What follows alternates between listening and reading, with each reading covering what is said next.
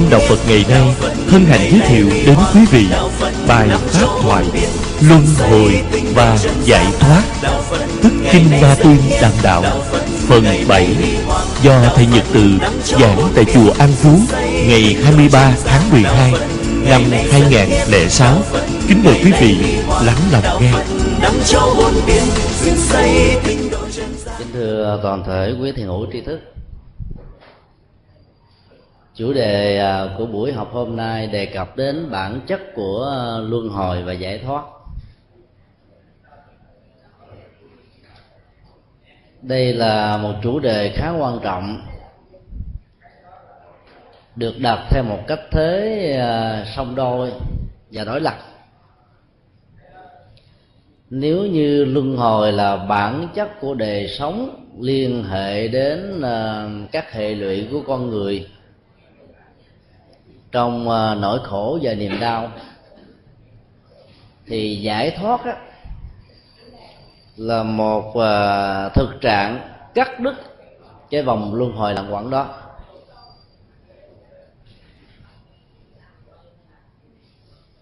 Bản chất của đạo phật dạy chúng ta một niềm tin rằng là nơi nào có luân hồi nơi đó có giải thoát. Đây là một cái nhìn khá tích cực và góp phần à, giải quyết những à, vấn nạn và hiểu sai của con người đối với đạo phật nói chung. Có nhiều người quan niệm rằng đạo phật đã quá cường điệu hóa nỗi khổ niềm đau của nhân loại. Theo uh, các câu nói nhân gian đời là biển khổ bao la. Chúng ta trước nhất phải xác quyết rất rõ rằng à, đức phật chưa bao giờ dùng khái niệm đây là biển khổ. Và ngài chỉ nói uh, nhiệm vụ chính của ngài có mặt trên cuộc đời này. Đặc biệt là ngay thời điểm ngài trở thành một bậc giác ngộ cho đến lúc ngài qua đời trong suốt bốn mươi mấy năm đó đó ngài chỉ tuyên bố có hai vấn đề. Thứ nhất vạch trần bộ mặt của khổ đau. Thứ hai, chỉ điểm cho chúng ta con đường giác ngộ và giải thoát. Ai cho rằng đạo phật là cương điệu quá, nỗi khổ niềm đau dẫn đến tình trạng bi quan của kiếp người đó là chỉ mới hiểu được một phần của vế đầu, đó là vạch mặt chỉ tên khổ đau. Vế thứ hai của câu đầu đó cũng đã thiếu đi và dĩ nhiên á cái phần quan trọng nhất của việc vạch mặt chỉ tên khổ đau là để cho chúng ta tìm ra được con đường an vui và giải thoát. Người cho rằng đạo phật chủ trương yếm thế dựa trên nền tảng à, vạch mặt chỉ tên khổ đau là bởi vì họ mới hiểu được vấn đề trình bày khổ đau đó ở góc độ tiêu cực nhất của nó.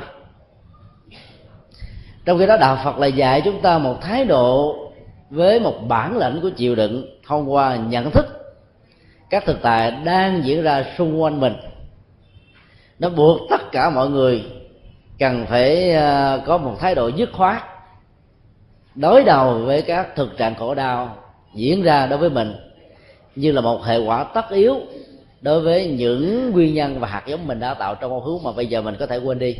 Hoặc là nó là chuỗi tập hợp của tất cả những hành vi bất thiện diễn ra ngay trong đời sống hiện tại này. Đến lúc mình lại vô tình hoặc là cố ý. Người có bản lĩnh lắm mới dám vạch mặt chỉ tên khổ đau là một người ờ, khi khám bệnh, phát hiện ra rằng là trong cơ thể của mình có một chứng bệnh nan y hay là một ờ, ách tắc nào đó, có thể làm ảnh hưởng đến sức khỏe của mình phần lớn các bác sĩ khi phát hiện ra nếu cơ bệnh đó đã đến hồi vào giai đoạn cuối các bác sĩ chỉ nói một câu đơn giản anh chị hay về nhà muốn ăn gì đó cứ ăn. Nó rất đơn giản. Hoặc nếu như ờ, người bệnh nhân đó là một người có tuổi rất là sợ hãi và không bao giờ dám đối đầu với ờ, bệnh và chết đó các bác sĩ phải giấu và nói với con cháu đó, thôi anh chị hãy về cho ông bà ăn gì cũng được.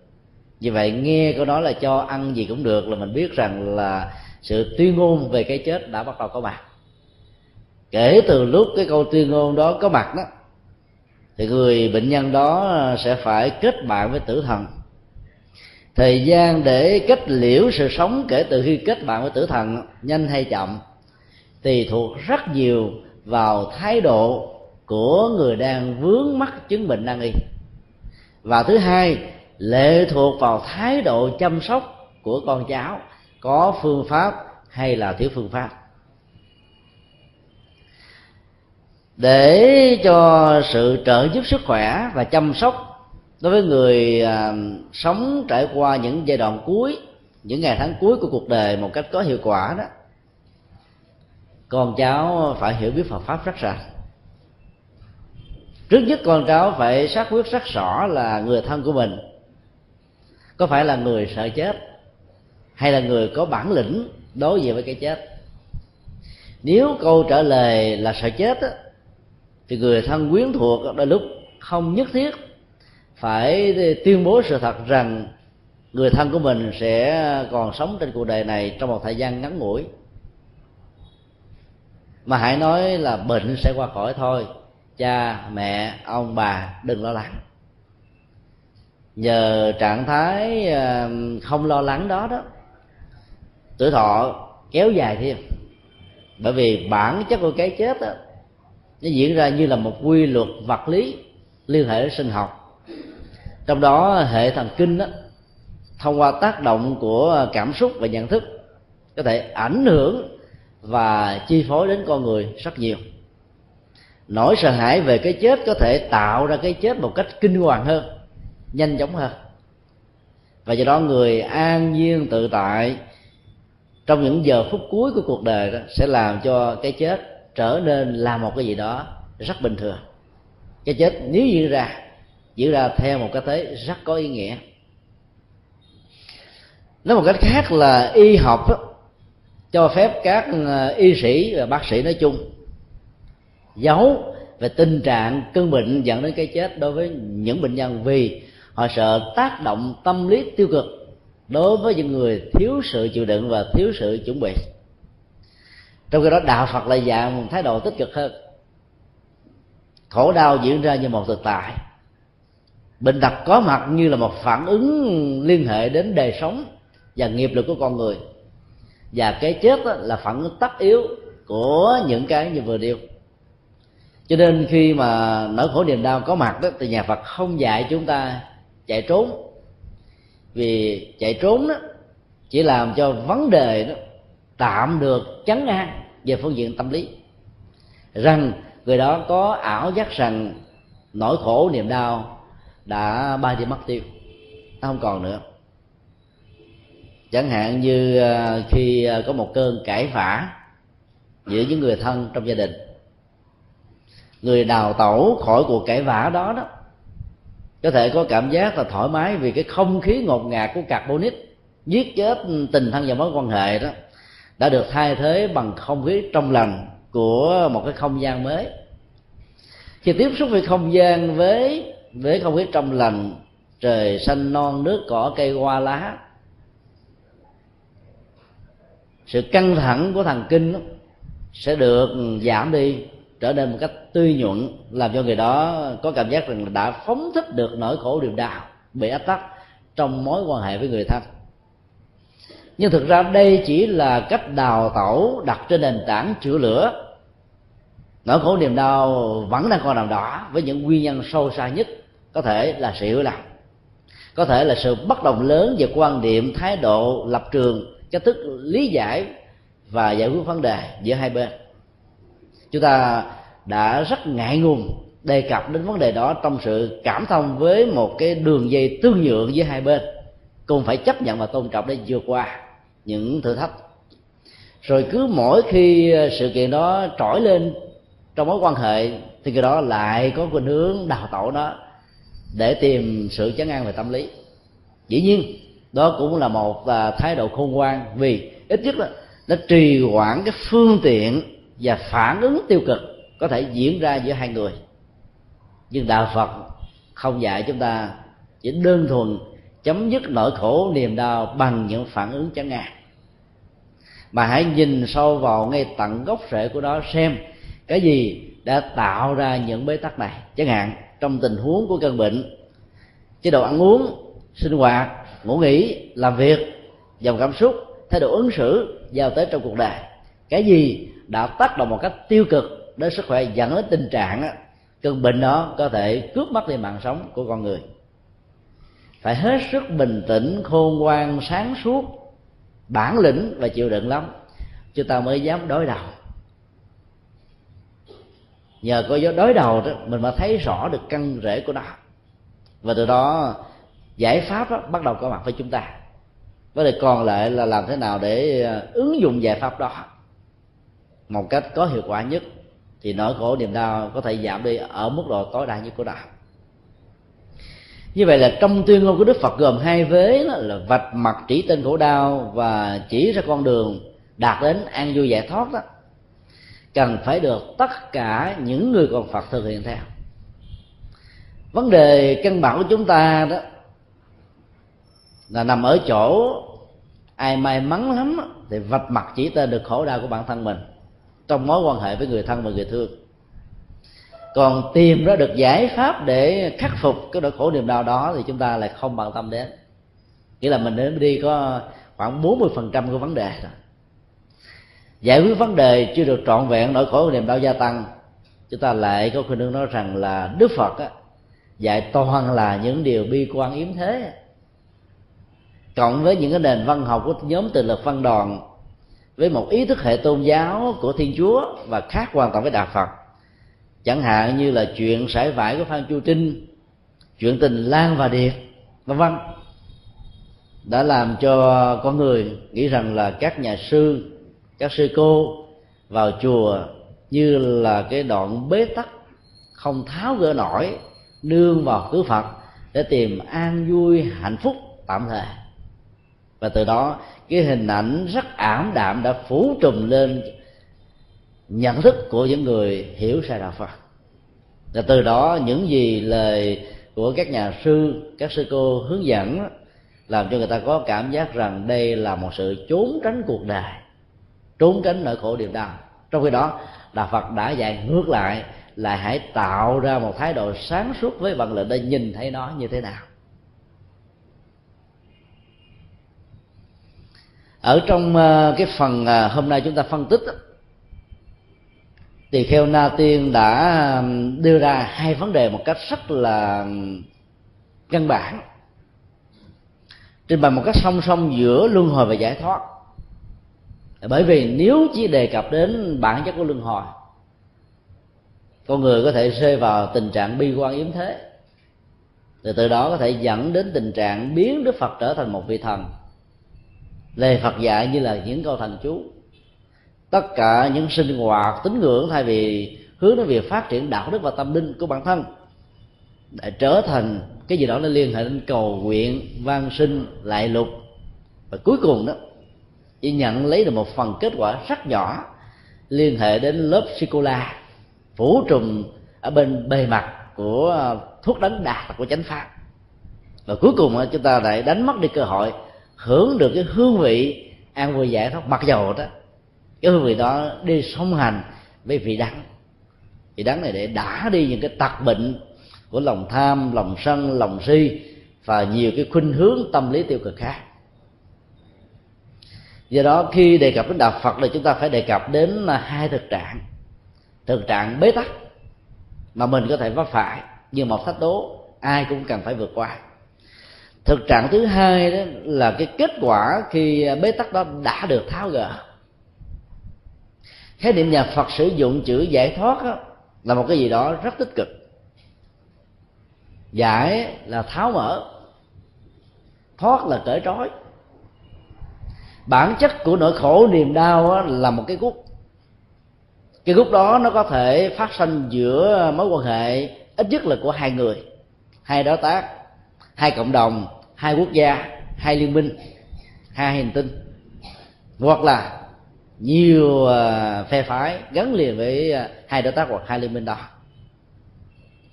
Mỗi khi một nỗi khổ niềm đau nào trỗi dậy giữa mối quan hệ đó, cái gốc đó nó được tô bồi thêm một phần nữa.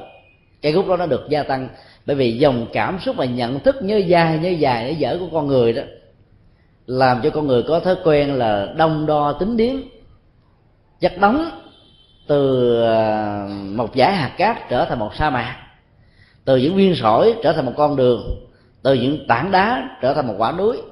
Từ những quả núi trở thành một giải trường sơn. Từ nhiều giải trường sơn á, trở thành một quả tu di. Hay từ ờ, những viên gạch đá đất nối kết nhau trở thành vạn lý trường thành.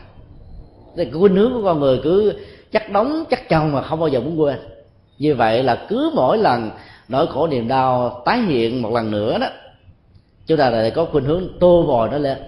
Và do đó cơ hội của giải thoát đó bị đóng bít nói một cách khác là ký ức về khổ đau và trạng thái uh, lẳng quẩn trong khổ đau đó đó là một cái gì đó đi ngược lại và đặt con người vào trong quỹ đạo của luân hồi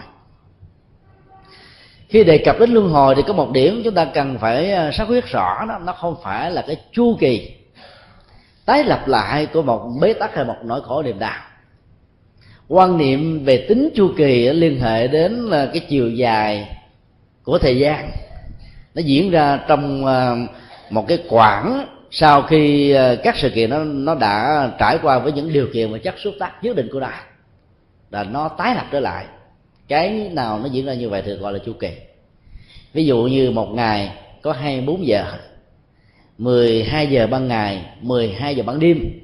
Sự kết thúc 12 giờ ban ngày mở ra một chu kỳ cho 12 giờ ban đêm nói tiếp.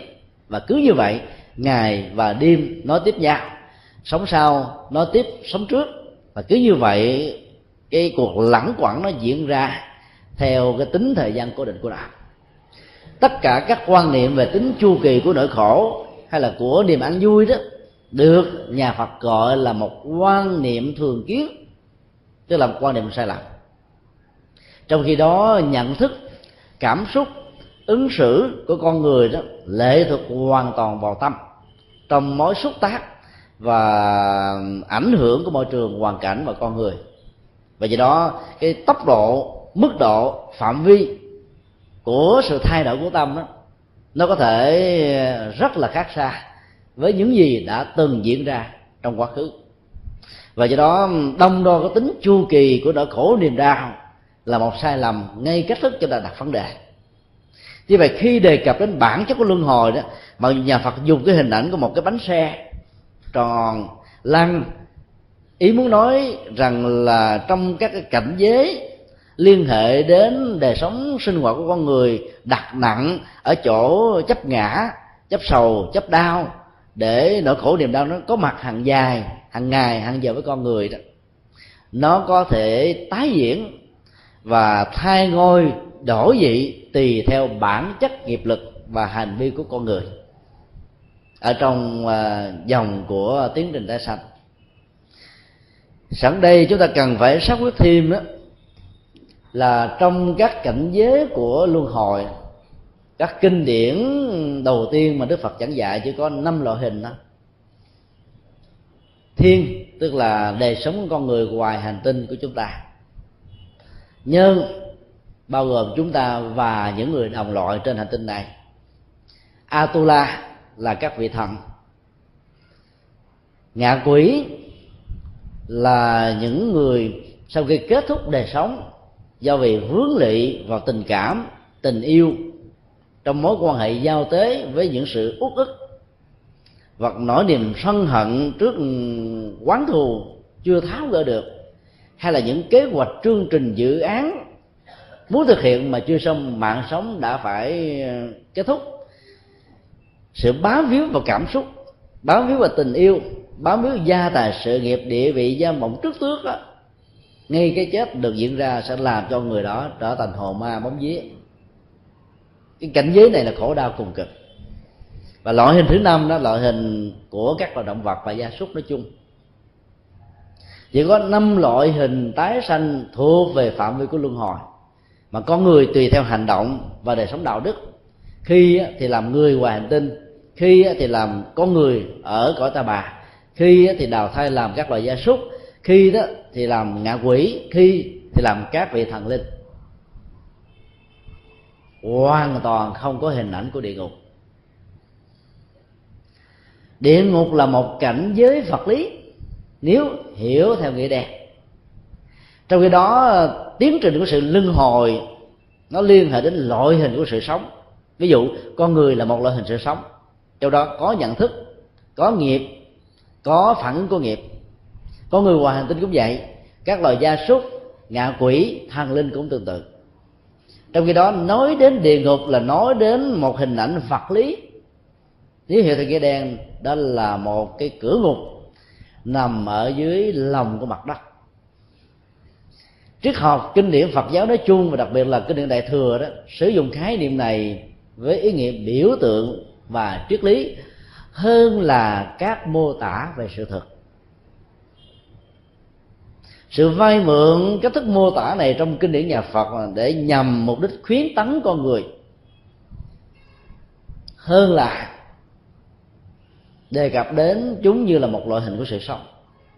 Loại hình của sự sống liên hệ đến à, nghiệp lực của các loài động vật nói chung. Cho nên đó, địa ngục đó là một cảnh giới. Cho nên nhà phật đã định nghĩa ở trong kinh à, địa tạng đó, cái gọi là địa ngục là một cái gì đó nỗi khổ, niềm đau diễn ra hàng ngày, hàng giờ, không hề có gián đoạn. Nó lại có một cái mức độ ngày càng gia tăng từ cấp độ của số cộng dẫn đến cấp độ của số nhân. Và ít nhất là ta vẫn duy trì cái mức độ bất hạnh đó ở một cái cường độ mà con người lao vào trên đó thì lúng lúc sâu trong nỗi khổ và niềm đau ai sống trong một hoàn cảnh như vậy thông qua các mối quan hệ, nghề nghiệp và hành vi đời sống, thì người đó được gọi là người đang có mặt trong địa ngục. Dùng hình ảnh của địa ngục để cho con người hình dung ra một cái gì đó rất là ghê rợn.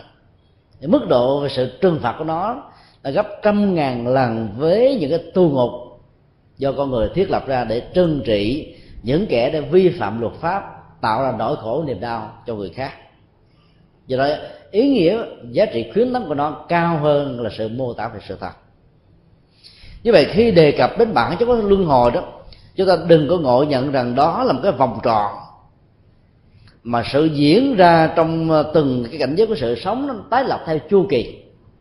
Chẳng hạn như kỳ nã giáo thì cho rằng con người trải qua hàng hàng tỷ năm như vậy đó với cái mức độ tu tập bình thường bỗng dưng trở nên con người được giải thoát.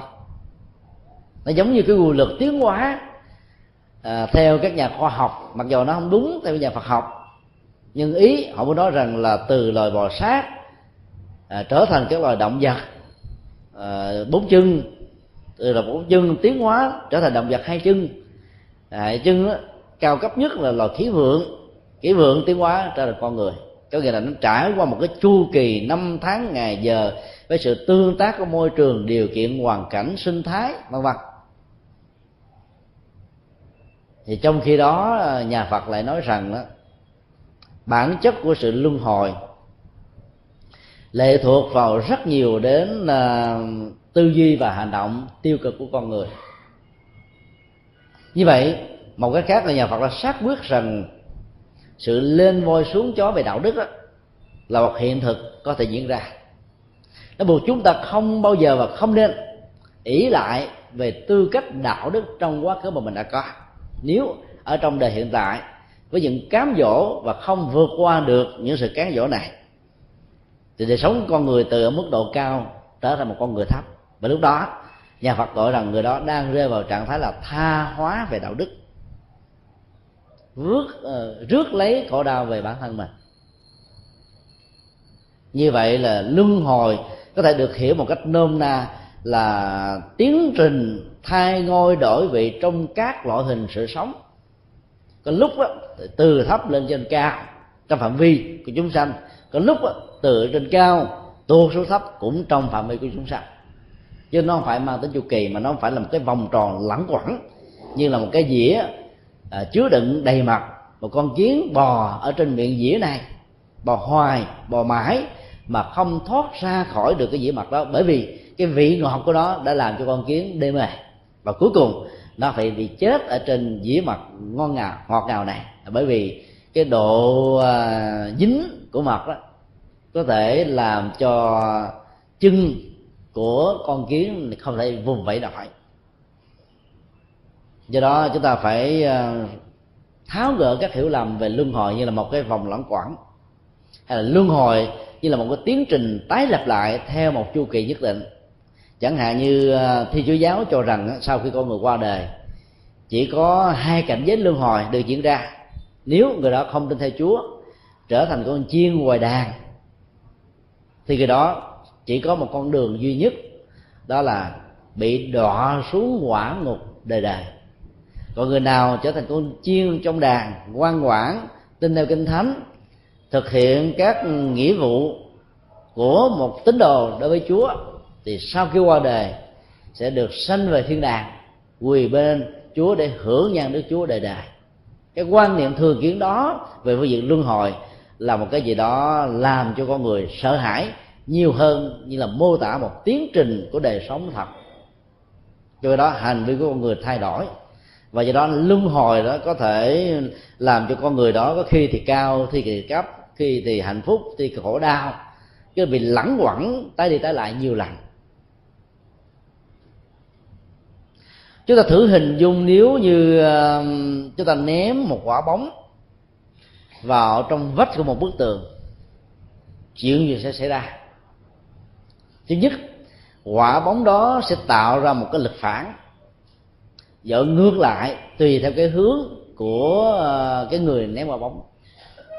Nếu cái lực của quả bóng này là 20 Newton, lực phản của quả bóng nó sẽ có thể ờ, gần bằng 20 Newton. Bởi vì nó bị cái lực ờ, trung gian phá đi do tác động của gió, của cái khoảng cách từ cái chỗ ném đến cái vật được ném. Và dĩ như nó không thể nào trọn vẹn đúng như cái lực nó là được phát ra như vậy cái lực phản như là một cái phản ứng tất yếu khi một hành động nào đó được thực hiện. Sự tương phản về hành động được thực hiện đó đó làm cho chúng ta tin chắc chắn rằng là mọi hành vi, cử chỉ, lời nói, tư duy, phán đoán của con người không kết thúc sau khi hành động đó được kết thúc.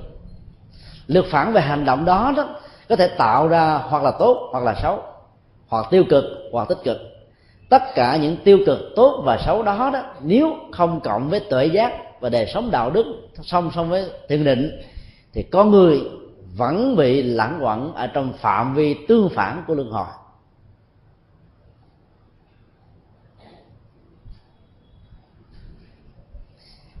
Ví dụ như à, chiều nay trước khi đến à, chùa An Phú để dự à, buổi học, có nhiều vị đã có thói quen ăn vào một tô phở. Mà không ngờ trong tô phở đó, thịt bò bị nhiễm độc, bò điên. Ăn xong rồi, bụng nó cồn đau, về gan ngưng hoạt động. Chúng thực diễn ra bệnh tái phát, tình trạng sức khỏe bị nguy kịch. Cái phản ứng của động tác ăn này đó, nó tiếp tục hành chúng ta tùy theo mức độ nhiễm bệnh của con bò điên đó mà phản ứng của bệnh đó, diễn ra với chúng ta là nhiều ngày hay là trong vòng vài giờ. Nếu nhẹ đó liên hệ trúng thịt nếu nặng đó dẫn đến bệnh tật. Không nhất thiết rằng là khi chúng ta đưa vào trong cơ thể bất cứ một vật thực gì là chúng ta sẽ có được sự no và sức khỏe. Ý chúng tôi muốn nói rằng là cái phản ứng của hành động đưa vật thực vào trong cơ thể nó được diễn ra theo hai chiều kích có khi tốt có khi xấu có khi trung tính. Trong tình huống của cái tốt đó, thì vật thực đó phải đảm bảo được yếu tố vệ sinh. Cái thứ hai đó nó phải là những dưỡng chất cần thiết cho con người trong tình huống sức khỏe nhất định nào đó. Thì tiêu thụ các loại thực phẩm như vậy một cách có phương pháp đúng giờ giấc thì sức khỏe sẽ được gia tăng. Còn ngược lại đó đưa những độc tốt vào trong cơ thể mặc dầu cũng nhai cũng ăn tốn công, xuống bếp, hoặc là đi mua ngoài chợ làm sẵn, sức khỏe không có, lại càng tổn thất về bệnh tật. Cái phản ứng tăng sức khỏe hay là tổn thất về bệnh tật thông qua một sự ăn về một loại thực phẩm, có vệ sinh hay kém vệ sinh, có dưỡng chất hay là thiếu dưỡng chất đó, được gọi là một phản ứng nghiệp của ăn. Và cái đó, nó được gọi là tiến trình luân hồi của sức khỏe, bệnh tật, cái chết và sự sống và hoàn toàn cái tiến trình này nó là một tiến trình vật lý rất khoa học và tự nhiên. Không có một người nào đóng vai trò trung gian can thiệp vào sự thay đổi vận chuyển giữa các phật tử đang uh, trải qua một giai đoạn trao đổi chất ở trong lục phủ ngũ tạng của chúng ta. Sự luân hồi của con người ở trong à, năm cảnh giới của sự sống vừa nêu đó cũng tương tự như vậy.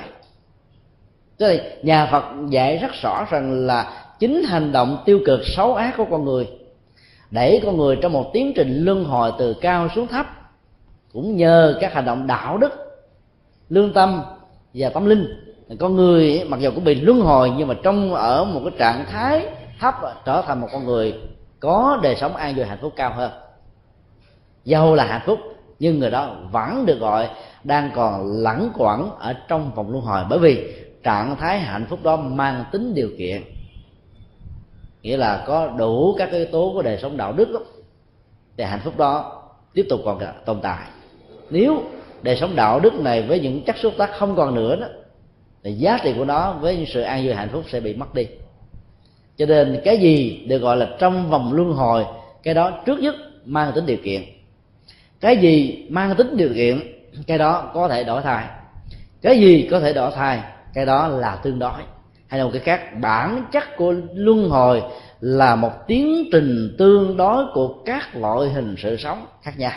Mà có người với nhận thức và hành động chính là chủ nhân ông và là người tài xế điều khiển chiếc xe luân hồi của mình đến chỗ này hay là chỗ nào chứ không ai khác làm công việc đó.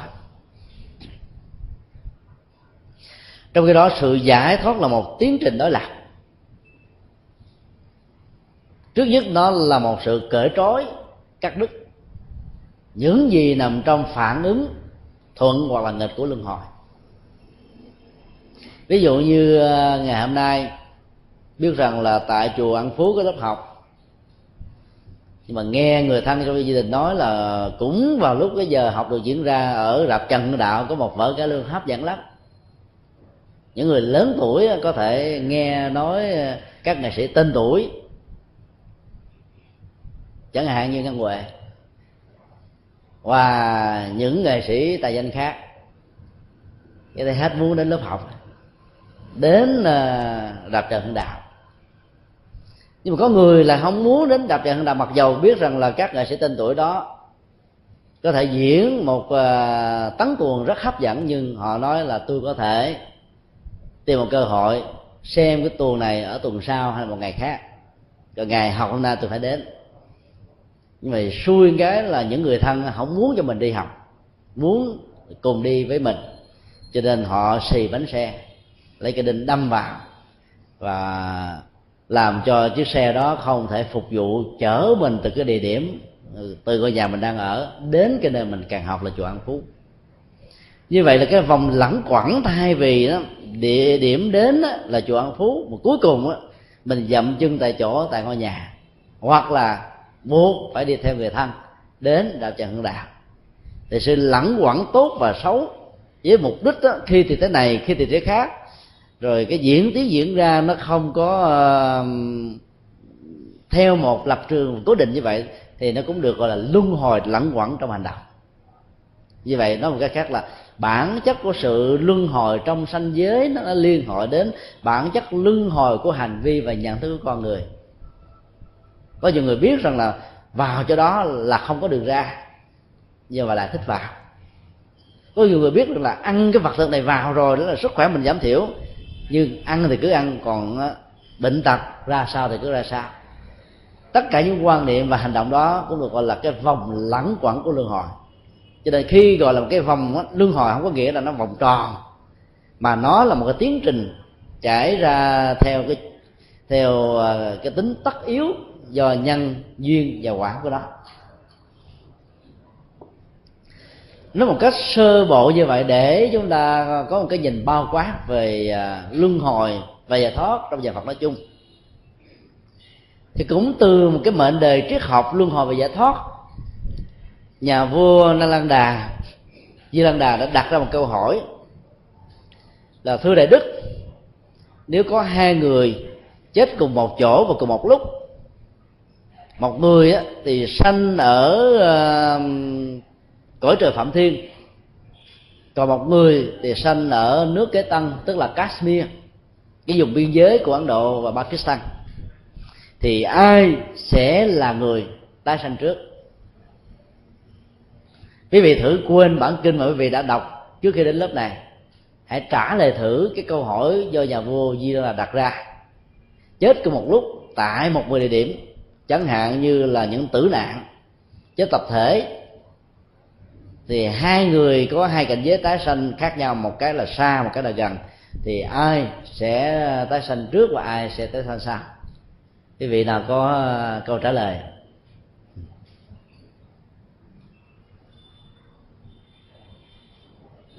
Mời uh, anh ca sĩ ngồi ở đầu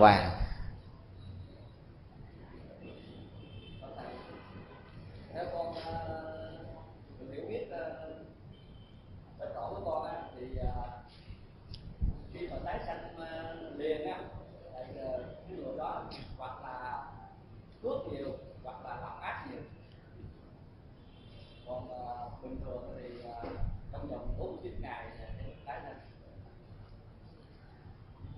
tức là, cái câu trả lời của một vị chấp pháp hữu chúng ta vừa nêu ra. Nếu tội quá nhiều tái sanh liền.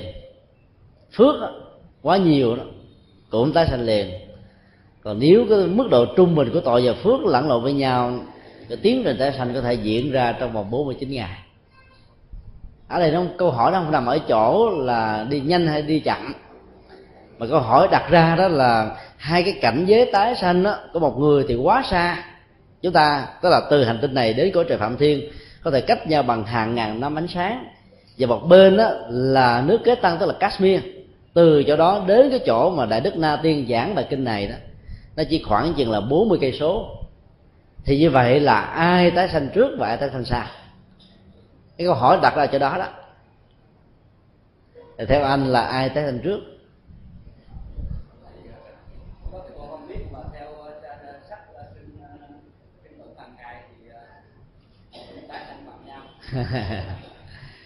Như vậy là vị pháp phủ chúng ta đã đọc trước cái bài kinh rồi và trả lời rất là chuẩn xác theo cái câu à, trả lời của à, đại đức na tiên.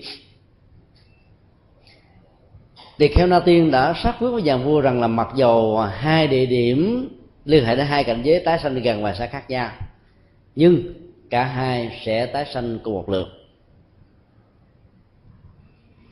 Để giúp cho nhà vua hiểu được điều đó, đó đại đức na tiên yêu cầu nhà vua bây giờ đại vương hãy hình dung ra trong đầu. Thứ nhất là hình ảnh của nước a lệ tàng tức là cách xa cái nơi giảng kinh rất là nhiều, có thể đến mấy trăm cây số. Và thứ hai là nước kế tăng, cách đó chỉ có khoảng 22 do tuần thôi. Thử liên tưởng và cho bằng tăng này biết rằng đó, cái thời gian liên tưởng đến hai quốc gia gần và xa đó nó bằng hay là khác nhau về chiều dài của thời gian. Nhà vua đã theo yêu cầu của đại đức na tiên và sau đó đã trả lời là bạch đại đức là khi con nghĩ đến a lệ tàng, thời gian đó nó diễn ra trong một cái tích tắc của của của thời gian. Cũng giống như con nghĩ đến đất nước Kashmir. Nhà nhà sư mới trả lời, quá thật là như vậy. Lúc đó nhà sư mới đưa ra một cái ảnh dụ thứ hai, giống như là có hai con chim đang cùng cắt cánh bay một con á, đậu ở trên một cây đại thọ giống như những cây dầu ở phía trước đường à, quỷ tri phương. Và một con á, đậu ở trên một cái cành cây rất là non nhỏ. Xin hỏi nhà vua bóng của con chim nào sẽ ảnh hiện ở trên mặt đất trước? Bởi vì một cây cao đó bóng nó phải dài. Cây ngắn bóng phải thấp. Dài và ngắn lệ thuộc vào cái chiều xuất hiện của mặt trời. Đang đứng bóng, hay đang về hướng đông, hay là đang về hướng tây. Đây là một cái ví dụ rất là rõ ràng, ấn tượng. Dĩ nhiên, nhà vua đã thấy rất rõ và trả lời với đại đức ta tiên rằng, theo con, thì cái bóng của hai con chim này sẽ in xuống mặt đất cùng một lúc. Là bởi vì bản chất vật lý cao và thấp của cây. Có thể làm cho một con vật từ cái chiều cao của ờ, cây đại thọ như cây dầu ở phía trước đường 40 cây 40 mét, rơi xuống theo một cái tốc độ lệ thuộc vào cái trọng lực của cái vật rơi này. Với cái luật hút của trái đất, có thể nó rơi diễn ra trong vòng 5 cho đến 10 giây trong khi đó là nếu chúng ta thả một vật rơi tương tự đối với cái khoảng cách từ vật rơi đó đến vào mặt đất đó, nó bằng một phần mười thì thời gian của sự rơi này nó không nhất thiết là tỷ lệ thuận là một phần mười ngắn hơn mà nó còn tỷ lệ thuận với cái trọng lượng của vật đó. Như là dĩ nhiên là cái vật rơi ở một khoảng cách ngắn nó sẽ phải nhanh hơn so với một vật rơi có khoảng cách dài đó là về phương diện vật lý. Trong khi đó, sự tương phản vật lý thông qua cái bóng của ờ, hai con chim, một con đậu trên cây cao 38 mét và một con đậu trên một cái cây chỉ có ba ba thắt tám thôi, cái bóng của chúng rơi xuống mặt đất là cùng một lúc thôi. Là bởi vì cái bóng của hai cái cây này đó, nó không có nhanh và chậm, mặc dầu hình thể vật lý của bóng nó có ngắn và có dài khi đại đức na tiên đưa ra hai ảnh dụ vừa nêu đó, thì chúng ta thấy là nó có một số vấn đề mà chúng ta cần thảo luận. Vì nó liên hệ đến bản chất học thuyết của ờ, thời gian tái sanh của con người ở trong ba trường phái Phật giáo khác nhau. Đại Đức Na Tiên đại diện cho trường phái Nam Tông đặt nền tảng trên văn hệ Bali và cho rằng đó, khi có một con người nào đó hay là một chúng sanh vừa kết thúc mạng sống của mình ở một địa điểm thông qua một thời điểm do một sự cố kết thúc mạng sống nào đó đã diễn ra. Thì cũng trong một cái tích tắc đó đó, thì chúng sanh này và con người này phải tái sanh ở một địa điểm khác. Cái khoảng cách trung gian giữa đề trước và đề sau chỉ là một tích tắc của nhân và quả. Đây là là là tuyên bố triết học về khoảnh khắc tái sanh đặt trên nền tảng kinh tạng Bali, được đại đức Na Tiên nêu ra như là một sự kiện điển hình. Chúng ta không thể nào tìm thấy ở trong bất kỳ một bản kinh nào thuộc truyền thống Bali từ trường bộ, trung bộ, tương ương, tăng chi cho đến tiểu bộ kinh, đề cập đến à, cái ví dụ đặc sắc đó. Bất chấp rằng là cái người vừa qua đề đó đó, tạo nghiệp xấu hay là nghiệp thiện nghiệp tích cực hay là tiêu cực người phàm hay là kẻ thánh, con người hay là các loài động vật.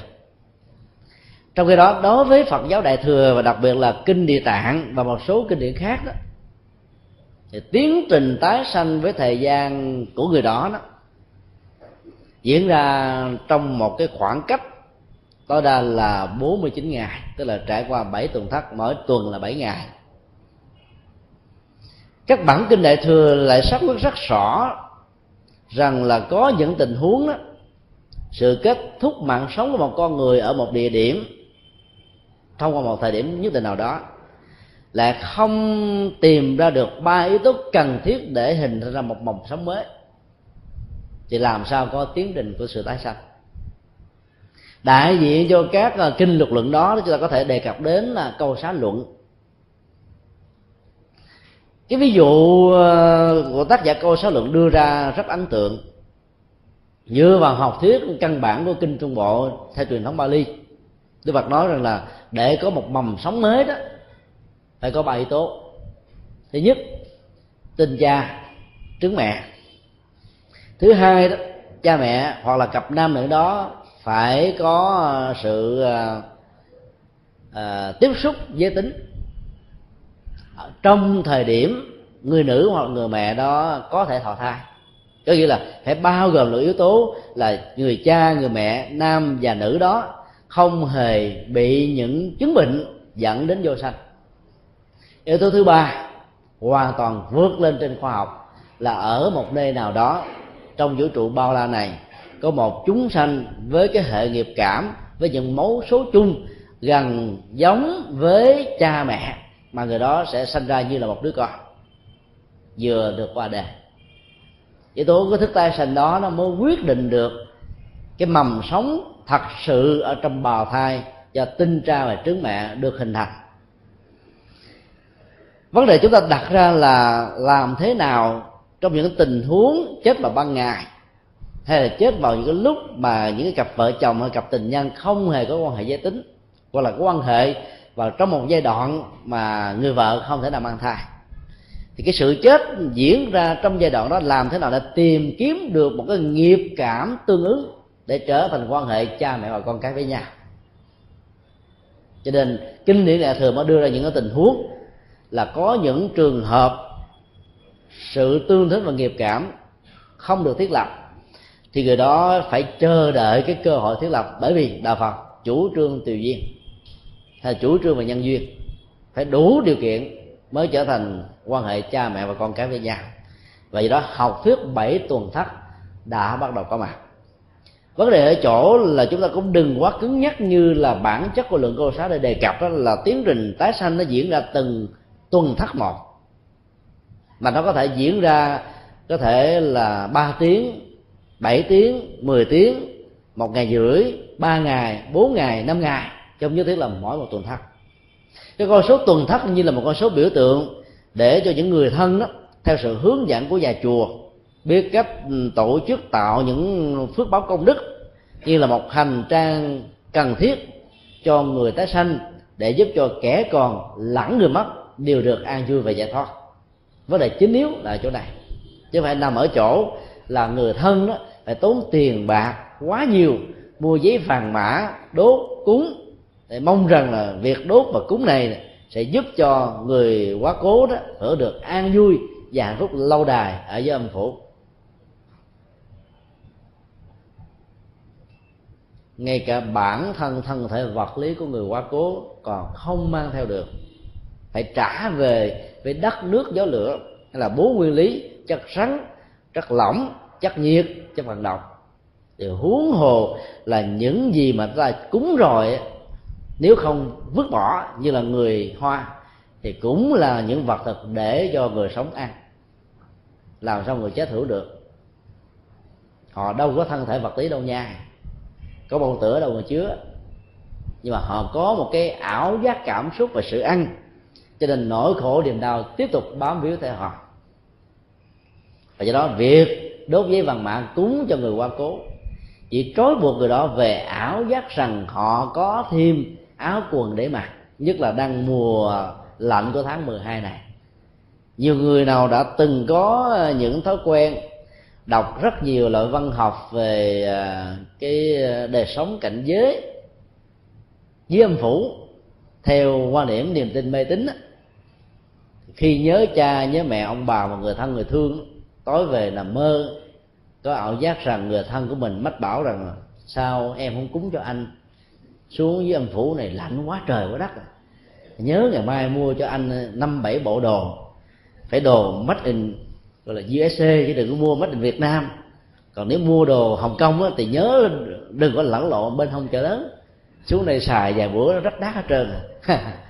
Thế là tự động chúng ta với những cái dữ liệu mê tín được nhập vào trong đời sống của mình thông qua sự kể rồi giảng dạy hay là các cái loại văn học mà mình được đọc đó nó được đúc kết như là một chân lý. Và làm cho chúng ta có ảo giác khi tình thương xuất hiện vào ban đêm trong giấc ngủ. Chúng ta tự lấy những cái dữ liệu đó nắn thành ra những cái cái, cái câu chuyện. Trong đó thực tế chỉ có một người mà mình là nghĩ rằng là có một cuộc đối thoại diễn ra giữa mình và người quá quá cố với những lời trách móc năn nỉ van xin cầu khẩn sự giúp đỡ và thương tượng của chúng ta. Trong tình huống thứ hai là bản chất của người quá cố đó chưa được đào thai. Cũng với một cái niềm tin mê tín tương tự. Về có thể báo mộng cho người thân của mình. Khi báo mộng, họ cũng truyền những cái thông tin mê tín và sai lầm đó rằng, tôi lạnh lắm, tôi đói lắm, tôi khát sữa lắm, tôi cần ăn lắm, hãy cúng cho tôi. Thì lúc đó những người được báo mộng này là nghĩ rằng là dưới cái cảnh giới âm phủ là có sự ăn, sự uống, sự mặc, sự đi, nhà cửa, sinh hoạt, đường phố, vân vân. Cho nên tha hồ bỏ tiền ra không nuối tiếc để làm cái việc mua giấy vàng mã đốt cho người quá cố và cuối cùng. Tiền mất, tật mang. Tiền mất, bởi vì việc cúng đó hoàn toàn không được lệ lạc. Tật mang á, là nó tạo ra một cái ảnh hưởng mê tín như là một cổng nghiệp diễn ra giữa người sống và kẻ chết. Cho nghĩa là nỗi sợ hãi ảnh hưởng đến đời sống người sống đó, làm cho người sống phải làm những chuyện không không nên làm. Trong rất nhiều năm qua thì giáo hội Phật giáo tại Sài Gòn đã yêu cầu các ngôi chùa của Hoa Tông thay vì mở ra những cái lò đốt giấy vàng mã thì khuyến tấn người thân còn sống khi viếng chùa vào ngày rằm tháng 7, tháng 10, tháng giêng và tháng tư.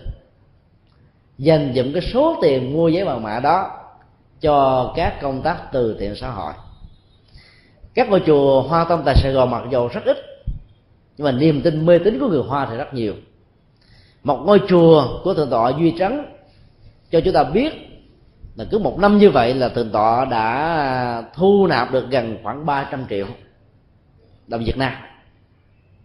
Từ cái số tiền mà người ta mua giấy vàng mã thôi. Và từ đó đã dẫn thân nhân của những người đó đến những cái trại dưỡng lão mồ côi rồi à, các trung tâm bảo trợ xã hội để giúp cho những người đang còn sống. Chúng ta thấy rằng là chỉ thay đổi một cái quan niệm từ mê tín trở thành chánh tín thôi. Cái lệ lạc cho người sống và kẻ chết đó, biết dường nào. Nếu như tất cả các ngôi chùa hoa tông và chùa người việt nam đều làm việc đó. Thì chúng tôi tin chắc rằng là cái niềm tin mê tín diễn ra như một cộng nghiệp giữa người sống và kẻ chết không còn nữa. Thứ hai cái phước lực đó, sẽ chia sẻ ra người sống hưởng được sáu phần người chết hưởng được một phần. Ở chùa giác ngộ thì có khoảng ờ, hơn bốn ngàn loại cốt. Đến những ngày lễ thanh minh và ngày dỗ đó của các hương linh được thờ tại đây thân bằng quý thuộc đến rất nhiều. Chúng tôi đã làm một cái bản hướng dẫn rất là lớn không nên đốt giấy vàng mã vì vô ích và tạo ra ô nhiễm môi trường cho những người còn sống. Hãy bớt việc thắp hương và đốt nhang để tạo cái không lý, không khí trong lành cho những người đến đảnh lễ phật. Phước đức sẽ gia tăng rất nhiều, tiền bạc sẽ được thịnh vượng. Chúng tôi để trước ngay cái cái cái vòng tròn đốt giấy vàng mã đó. Ấy thế mà người ta vẫn đốt như thường bởi vì không làm cái vòng tròn đó, người ta sẽ đốt nó bụi nó bay tùm lum tùm la ảnh hưởng đến sức khỏe người còn nhiều hơn nữa, mà để cái đó ai tới, người ta không thèm thấy cái bạn đó, mà nếu có thấy độc, người ta cũng không quan tâm đến. Người ta chỉ cần tìm cái chỗ nào để đốt, nếu không có chỗ đốt thì ta đốt tung đốt vải, có thể dẫn đến sự cháy của các ngôi chùa và làn sóng xung quanh. Cho nên cái niềm tin mê tín con người nó bám vào rốc rễ của nỗi sợ hãi cái nền tảng của sự thiếu sáng suốt thì cái tuổi thọ của đó nó sẽ kéo lâu dài lắm. Cho nên nó khó có kết quả. Trở lại vấn đề theo truyền thống của kinh điển đại thừa đó, thì việc thiết lập các tuần thất để cúng cho người quá cố, không nhất thiết là người đó sẽ ăn được các vật thực này ở bảy ngày đầu rồi bảy ngày kế cho đến bảy ngày cuối cùng. Mà nó như là một cái cơ hội để cho người thống đó, theo sự hướng dẫn của nhà chùa, giúp cho hương hồn của người quá cố được ăn vui dĩ nhiên có những tình huống đó, chưa đến tuần thất thứ nhất thì người quá cố đó đã tìm ra một nghiệp cảm tương ứng ở trong một ngôi nhà nào đó rồi. Tuy nhiên chúng ta vẫn phải cúng. Bởi vì sự cúng đó đó như là một sự phòng hộ. Phòng hộ bởi vì chúng ta sẽ không biết rằng là người thân của mình sẽ tái sanh thật sự vào lúc nào. Cái thứ hai mặc dầu người cúng đó chưa biết rõ là cảnh giới và giờ giác tái sanh nhưng việc cúng vẫn tạo ra một phước báo nhân quả cộng nghiệp. Mà nói theo cái tinh thần kinh địa tạng, nếu sử dụng con số 7 tượng trưng là một phước báo tròn vẹn và đầy đủ nhất, thì người cúng sẽ được hưởng được sáu phần, trong khi người quá cố chỉ hưởng được một phần duy nhất mà thôi. Mặc dầu tiền bạc của cải được cúng này có thể là sở hữu tài sản của người quá cố. Lý do tại sao như vậy? Bởi vì người còn sống phát tâm. Nhờ sự kiện cái chết của người thân mà sự phát tâm này có mặt. Họ làm như là một tiến trình nhân quả của tự thân, cho nên quả phúc phải thuộc về người cúng. Trong khi đó, người chết nhờ cái ảnh hưởng cộng nghiệp của người thân của mình, chỉ hưởng được một phần bảy mà thôi. Mặc dầu chỉ là một phần bảy chúng ta vẫn phải cúng một cách tương tất và đầy đủ. Vấn đề ở chỗ đó, khi đến các tuần thất, việc cúng kiến chỉ là một hình thức tượng trưng. Quan trọng nhất là thời kinh, trong đó giá trị có vô thường, vô ngã, yêu cầu các hương linh hãy quán thân thể ngũ này không phải là cái tôi, và cái tôi không lệ thuộc vào các yếu tố sắc, thọ, tưởng, hành thức, thân thể, dòng cảm xúc, ý niệm quá vận hành tâm và nhận thức phân biệt, để từ đó họ mảnh dạng vẫy tay chào với một cái thân thể, bị trương sình hôi thối và bị rửa mục ở dưới lòng đất, hay là cháy thiêu cháy rụi ở trong một cái lò lửa, hoặc là chim chóc sẽ ăn một cách tan nát như là điểu tán ở trong truyền thống của tây tạng và ấn độ ngày xưa cũng như ngày nay.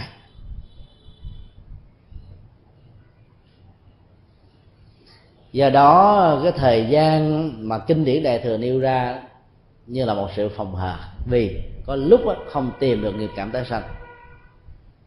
Từ đó, chúng ta dựa vào các nguyên lý như vừa nêu của kinh điển đại thừa để lý giải tại sao có những tình huống xảy thai và phá thai.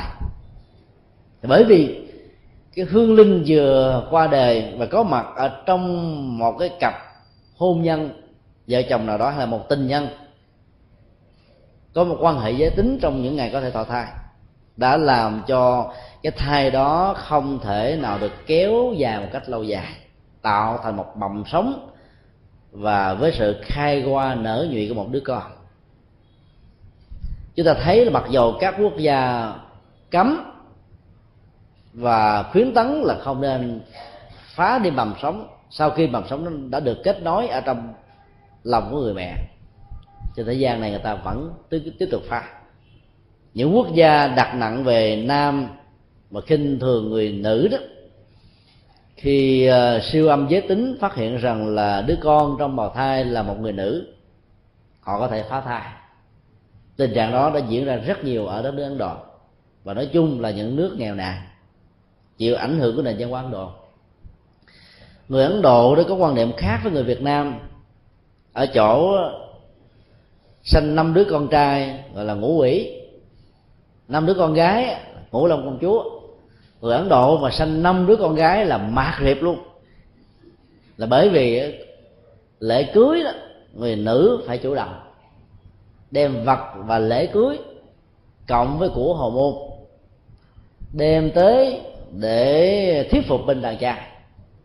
Đàn trai dựa vào những tiêu chí sắc đẹp, vai trò vị trí rồi xã hội, kiến thức, cũng như là tư cách tánh tình của người đó, sau đó mới nhận lời hư hụt như vậy nếu như một gia đình nào đó mà sanh năm đứa con gái, thì có lẽ là cha mẹ của gia đình đó là nghèo luôn, nhức đầu. Bởi vì làm bao nhiêu tiền cũng không đủ tạo ra của hồng môn cho đứa con gái của mình lấy chồng. Cho nên nhiều gia đình đã phải ngậm ngậm bồ hòn làm ngọt, giết chết đứa con sau khi phát hiện giới tính của nó là nữ. Sự phá thai vẫn tiếp tục diễn ra với nhiều lý do khác nhau.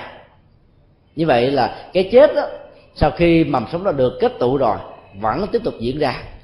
Do đó nó cho phép chúng ta lý giải rằng là cái nghiệp cảm giữa cha mẹ và đứa con này nó không tương thích hoặc là nó không có cùng một mẫu số chung. Cho nên là đời sống đó không được kéo dài và lâu như vậy là khi cha mẹ và cặp tình nhân nào rơi vào cái tình huống là đứa con của mình chết một cách bất đắc kỳ tử, hoặc là té dẫn đến tình trạng sảy thai, thì người mẹ đừng quá bi lụy quá mức, và người chồng cũng đừng quá trách cứ người vợ của mình, mà hãy nghĩ rằng cái nhân duyên về tình cha mẹ và con cái không có ở trong gia đình của mình, thông qua sự sanh của một đứa con nào đó, hay là sự sắp sanh. Cho nên đừng quá bi lụy mà hãy tìm cách để cầu nguyện cho hương hồn của đứa bé chuẩn bị sanh hoặc là sơ sanh đó được siêu sanh và thoát qua. Cái cách lý giải này cho phép chúng ta tin rằng đó là cái sự tương thích và nghiệp cảm tương ứng nó có thể làm cho tiến trình tái sanh diễn ra một cách chậm hơn. Ở trong ví dụ của ờ, ngài na tiên đó, khi hai con chim đậu ở trên một cái cây cao và ở một cây thấp bóng của nó tương phản xuống một đất một lượt. Thì đã cho phép rằng là cái cảnh giới tái sanh qua một cái ảnh dụ thứ hai ở đất nước kế tăng tức là Kashmir chỉ cách nơi giảng kinh thuyết pháp 22 giáo từng và một quốc gia uh, A Lệ Tàng hay là cõi trời Phạm Tiên cách đó rất là nhiều và xa cũng diễn ra cùng một lượt. Ngài còn đưa ra một ví dụ thứ hai là khi chúng ta cầm một nắm thóc trong lòng bàn tay. Thảy cái nắm thóc đó ra thì lúc cái nắm thóc này rời khỏi lòng bàn tay ấy, thì nó phải cái chỗ để rơi vào rơi xuống. Cái sự rơi đó có thể là khoảng không gian có thể là mặt bàn có thể là mặt đất có thể là cái ghế hay có thể là một cái vật nào đó. Nó phải có chỗ để bám vào. Thì những cái chỗ bám vào của sự rơi của một vật được phóng thích ra khỏi lòng bàn tay này được gọi là các cảnh giới và các loại hình tái sanh khác nhau.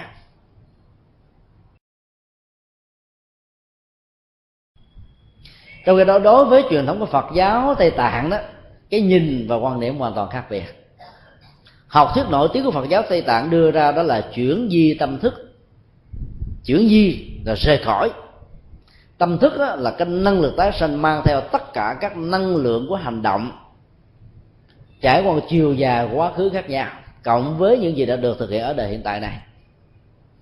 Làm cho hương linh đó đó có thể có năng lực xuất hiện rời khỏi cái thân thể vật lý này trước khi cái mạng sống được kết thúc. Hoặc là sau khi sự sống đã qua đời rồi, mạng sống đó vẫn còn, cái thân hồn, thần thức đó vẫn còn đang giữ lưng chừng ở một cảnh giới nào khác để chờ tìm một cảnh giới tương ứng để được tái sanh. Chính vì thế mà trong số các vị lạc ma tái sinh của tây tạng đó, nếu chịu khó làm một thống kê xã hội học chúng ta sẽ thấy là không phải các vị lạc ma nào sau khi qua đề khoảng từ à, 9 tháng cho đến 12 tháng là có sự tái sanh của vị kế tục, tức là vị tiếp nối cái đời sống thông qua một di chúc nhất định nào đó. Mà đến lúc đó chỉ có 3 tháng 4 tháng. Là bởi vì học thuyết đó cho phép các vị lạc ma chứng đạo đó có thể chuyển di tâm thức của mình xuất ra khỏi theo cách phân thân một thành hai mà phân nửa của tầng thức đó vẫn duy trì tiếp tục ở trong đời sống. Mà phân nửa còn lại thoát ra khỏi để tìm kiếm một mầm sống mới ở trong một gia đình mà để đó, đó cái cuộc đời và hạnh nguyện bồ tát đạo của người cha người mẹ sẽ cho phép cái thần thức tái sanh của vị lạc ma tái sanh này đó có thể thực hiện được con đường xuất gia và làm đạo giúp ích cho cuộc đời cái lý giải đó là một cái gì đó cũng tương đối là hay và có thể cho phép chúng ta tham khảo được.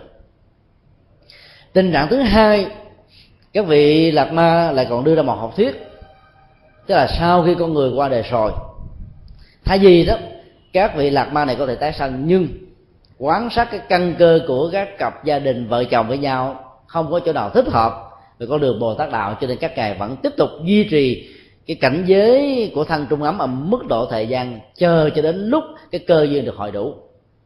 Do đó là những cặp vợ chồng tốt và có đời sống đạo đức, thích làm lầm, làm các phật sự nhiều đó, thì quý vị cố gắng cho ra những đứa con. Bởi vì những đứa con đó biết đâu là sự tái sanh của các vị hòa thượng, là tái sanh của những con người lương tâm và đạo đức. Phải tìm một cái cảnh giới với mẫu số chung và nghiệp báo tương thích để có mặt trong cuộc đời chúng tôi có ờ, quen một số cặp vợ chồng ở bên úc.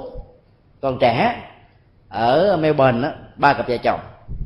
Ở nam úc hai cặp vợ chồng. Ở sydney, một cặp vợ chồng. Sáu cặp vợ chồng này không có con. Và họ là những người đã thọ với bồ tát đàng hoàng, làm rất nhiều các phật sự, ủng hộ rất nhiều quý thầy và không hề phân biệt đối xử một thầy nào. Trong nước hay nước ngoài thể các vị đó có điều kiện là sẵn làm làm phật sự thôi thì chúng tôi muốn khuyên các vị đó, nếu như các vị không muốn cái đời sống lẳng quẩn trong tình hôn nhân với tư cách là vợ và chồng trong kiếp sau đó, thì quý vị hãy trở thành những người xuất gia. Còn nếu như không có con á, không có nghĩa là các vị sẽ chấm dứt được luân hồi. Lát nữa chúng ta sẽ thấy là đại đức na tiên sẽ giải trình thế nào là hạt giống của luân hồi. Cho nên, thà cứ chọn đời sống tại gia và có con cái với cái đời sống đạo đức của mình đó, sẽ giúp cho đứa con đó trở thành một hạt giống cho cuộc đời. Thì nó tốt hơn nhiều là mà không sanh con. Vì không sanh con nếu những cặp vợ chồng khác không có được lương tâm đạo đức và bồ tát hạnh hay là bồ đề tâm đó thì những vị bồ tát và những vị chứng đắc đó, sẽ biết tìm chỗ đâu mà tái sanh vào. Mặc dầu khuyến tấn như vậy nhưng họ vẫn lắc đầu. Vì họ nói có thêm một đứa con là có thêm một dây nhợ về nghiệp lực đó mà. Phải nuôi nó đến mấy chục năm. Dầu nó xấu, nó đẹp. Dạng toàn hay là tàn tật thì cha mẹ vẫn duy trì tình thương. Cho nên họ sợ cái trách nhiệm đó nên họ không có con. Ông thủ tướng của úc đã ra một cái à, chính sách mới đó. Khuyến tấn tình trạng có con của các cư dân dù là người gốc úc hay là những người châu á định cư tại đây, ai mà sanh ra một đứa con được chính phủ sẽ viện trợ 2.000 đô.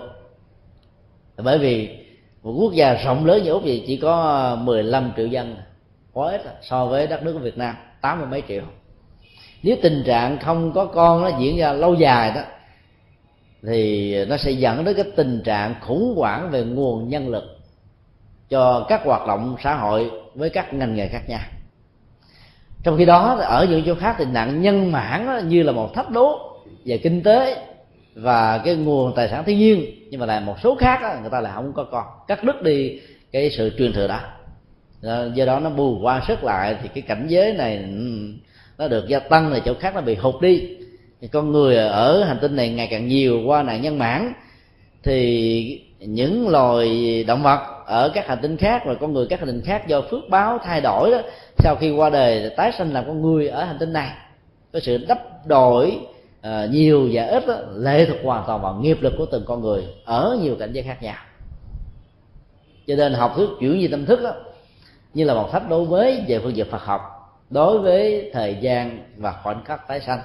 Có nghĩa là trừ các vị lạc ma tái sanh làm chủ được tiến trình tái sanh của mình. Qua học thuyết chuyển danh đức, hoặc là rời khỏi thân thể trước khi sự sống được kết thúc, hoặc là duy trì đề sống của tâm thức sau khi mà sống đã kết thúc rồi, để chờ một nghiệp cảm tương ức, thì các tình huống còn lại đều phải theo nghiệp mà tái sanh. Đây là ba học thuyết khác nhau một cách rất căn bản để tìm ra một tiếng nói chung đó chúng ta có thể đề nghị như thế này. Thứ nhất, tùy theo tình huống, nghiệp cực trọng hay là nghiệp cực thiện, tốt hay là xấu. Cảnh giới tái sanh và khoảnh khắc tái sinh của con người đó có thể diễn ra trong một tích tắc của thời gian. Trong những tình huống thiện và ác lẫn lộn đó, và nghiệp cảm tương ứng chưa có sự tương thích ở trong một gia đình thì việc kéo dài mạng sống thông qua hình thái của thân trung ấm đó sẽ có thể diễn ra tùy theo cái tính thời gian tương thích với cái nghiệp cảm tái sanh của một chúng sanh nào đó. Còn đối với các vị lạc mặt tái sanh đó, thì việc làm chủ vận mệnh và sự tái sanh của mình sẽ giúp cho các ngài có thể xuất ra thân thể sớm hay là duy trì cái thân trung ấm đó theo một thời gian nhất định có nghĩa là cả ba tình huống vừa nêu đều có thể có. Dĩ nhiên, tùy theo con người và nghiệp lực của người đó, mà tình huống một diễn ra, hay là tình huống hai, hoặc là tình huống ba. Chúng ta đừng nên có quan niệm rằng là ba học thuyết này mâu thuẫn, đối lập với nhau, dẫn đến tình trạng quan mang về học thuyết tái sanh giữa các trường phái Phật giáo khác nhau. Đây là cái điều mà chúng tôi đề nghị, chúng ta nên mạnh dạng nhận định như vậy để chúng ta lý giải có những tình huống tái sanh liên có nhiều tình huống ờ, kéo dài thêm một thời gian nhất định, có nhiều tình huống đó là tái sanh theo ý muốn. Giống như khoa học ngày nay dạy chúng ta có những nghệ thuật do ăn uống và cái ngày giao phối. Nhất định nào đó sẽ dẫn đến tình trạng tái sanh giới tính theo ý muốn và sức khỏe của đứa con theo ý muốn.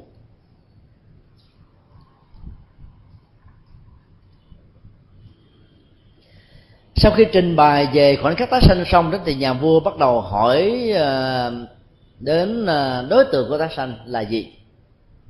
Câu hỏi như thế này.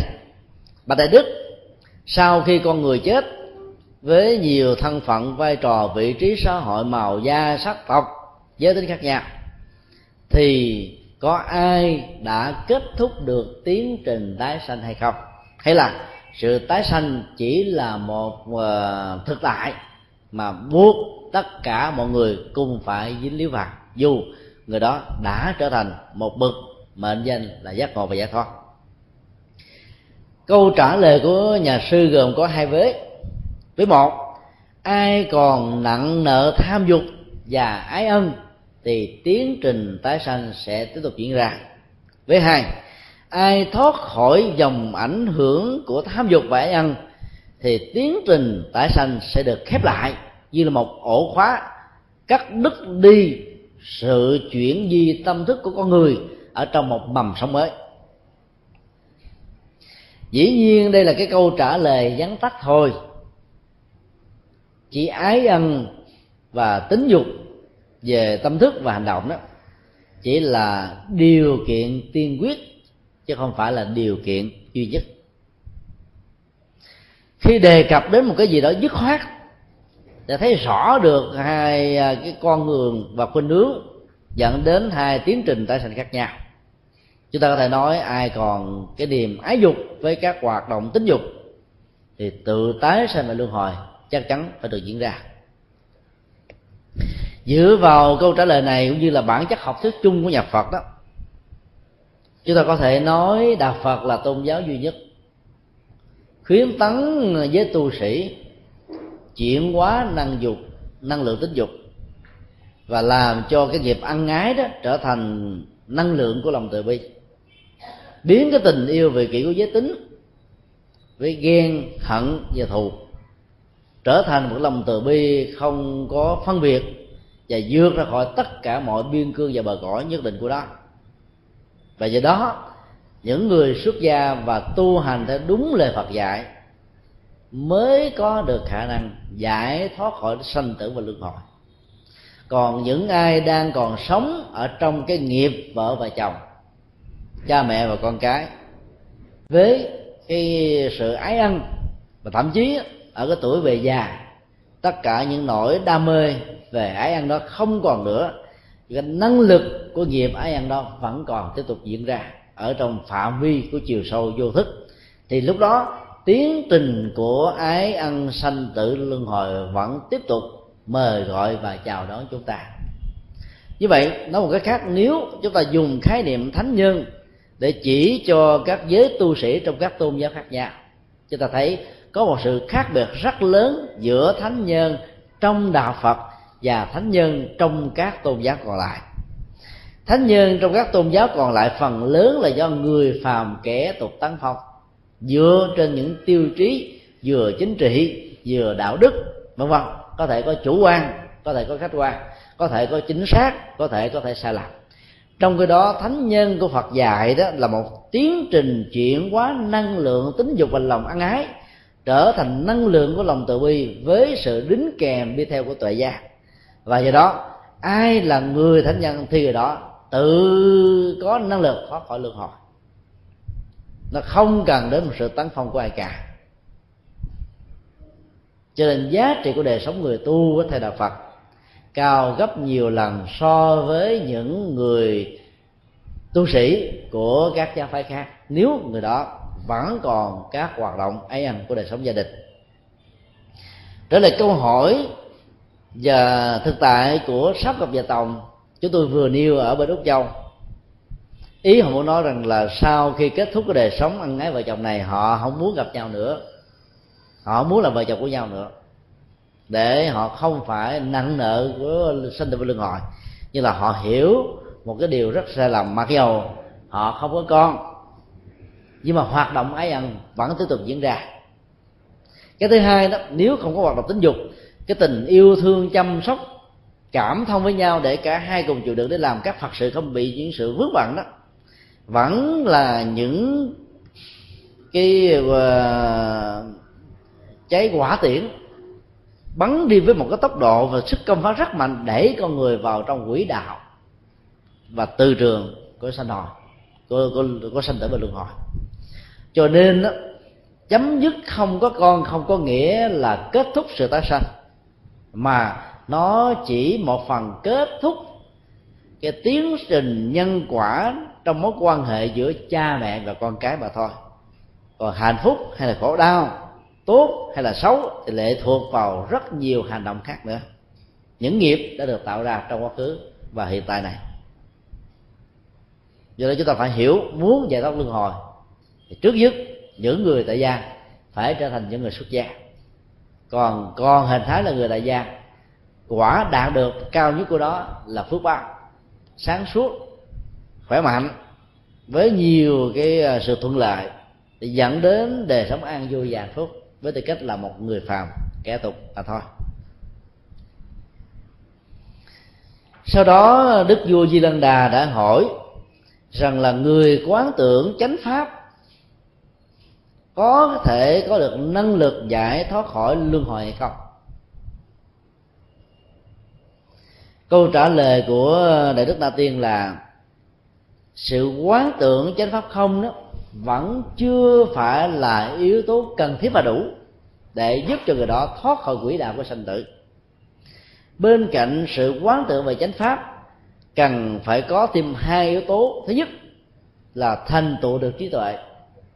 Thứ hai là phải hội đủ tất cả các điều thiện và các công đức thiện với sự hỗ trợ của hai điều vừa nêu, người hành giả quán tưởng chánh pháp hay là quán tưởng danh hiệu phật, quán tưởng hình ảnh phật thậm chí quán tưởng một câu thần chú hay là quán tưởng các đối tượng thiền quán được nêu ra trong kinh tạng Bali nói chung, thì người đó vẫn chưa có thể giải thoát khỏi luân hồi một cách tuyệt đối. Tại sao như vậy? Là bởi vì bản chất của sự quán tưởng là một nghệ thuật thay thế đối tượng tư duy, hồi ức và tưởng tượng của tâm. Nó không phải là một trạng thái định tĩnh và an vui thật sự và lâu dài. Ví dụ, trong lúc có mặt ở trên chánh điện của chùa An Phúc quý Phật tử được thầy trụ trì hướng dẫn niệm Phật. Quán tưởng hào quang của Đức Phật A Di Đà với hai đức tính, vô lượng quang, vô lượng thọ vô lượng quan tự là tuệ giác không giới hạn. Vô lượng thọ tự nhiên tuổi thọ và mối quan hệ tốt đó, giữa mình và con người đó không bị giới hạn. Thì lúc đó chúng ta cứ hình dung quán tiếu và làm sao tâm niệm rằng là sống ở trong cuộc đời này phải được dẫn đạo bằng tuệ giác để mối quan hệ của tình yêu của tình thân của tình thương của sự nghiệp của tất cả chúng ta những gì chúng ta đang theo đuổi nó có một đường bền, đường trường lâu dài để vun bắp cho đời sống an vui và hạnh phúc. Như vậy là khi quán tưởng như vậy thì quý vị sẽ có một cơ hội vượt qua được những tư duy tiêu cực. Nếu không có sự quán tưởng đó, nó có thể có mặt như là một phản ứng của thói quen. Tất cả những gì xảy ra trong cuộc đời này mà có người có thể biết thông qua giáo dục, sách vở, kinh nghiệm, sự tuyên truyền của người khác làm cho người đó có thể hình dung và tưởng tượng ở hiện tại và trong tương lai. Sự ờ, thói quen làm tái hiện lại những sự kiện được biết hoặc là tưởng tượng những sự kiện chưa xảy ra sẽ làm cho tâm con người bị loạn tưởng, có thể làm cho nỗi buồn, nỗi đau đó gia tăng gấp bội.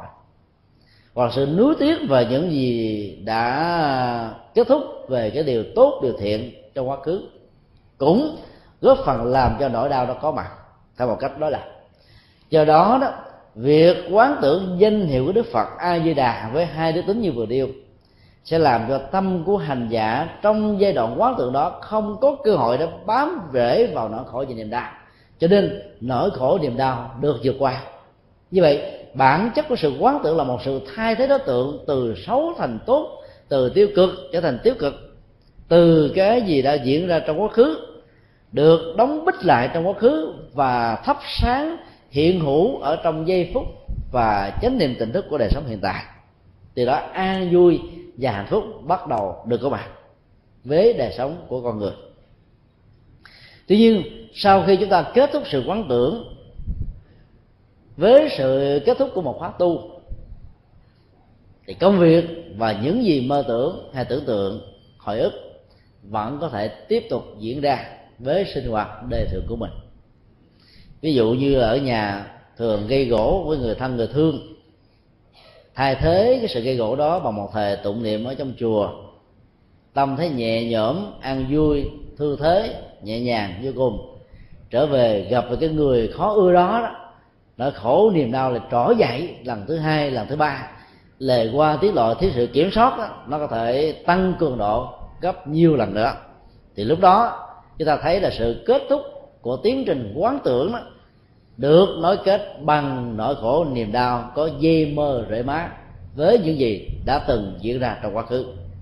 Như vậy bản chất của sự quán tưởng không đó chỉ là một yếu tố và điều kiện giúp cho chúng ta có thể được an vui hạnh phúc trong một môi trường thuận lợi trong một thời điểm nhất định nào đó. Cho nên cần phải có các yếu tố khác. Yếu tố quan trọng nhất trong tình huống này là bản chất của tuệ giác tuệ giác khác với tri thức của con người. Mặc dầu trong thế gian này người ta vẫn dùng từ trí tuệ để chỉ cho sự khôn ngoan và thông minh của con người và các loài động vật nói chung, nhất là các loài động vật có chất xám và nếp nhân của bộ não nhiều như là loài cá heo và loài chó cũng như là loài khỉ vượn. Chúng ta thấy là bản chất của tri thức hay là sự khôn ngoan hay mức độ IQ thông minh của con người đó nó chỉ là các phản ứng có điều kiện của ý thức thông qua một tiến trình của giáo dục với sự hỗ trợ của phong tục tập quán, cấu thành ra cái cá tánh và nhân phẩm của con người. Trong khi đó, tuệ giác có thể có liên hệ đến tri thức hoặc không có liên hệ một tí gì với tri thức. Làm thế nào để phân định được bản chất của tri thức và tuệ giác? Chúng ta có thử tưởng tượng rằng là một người làm công tác tư vấn về hiv và s.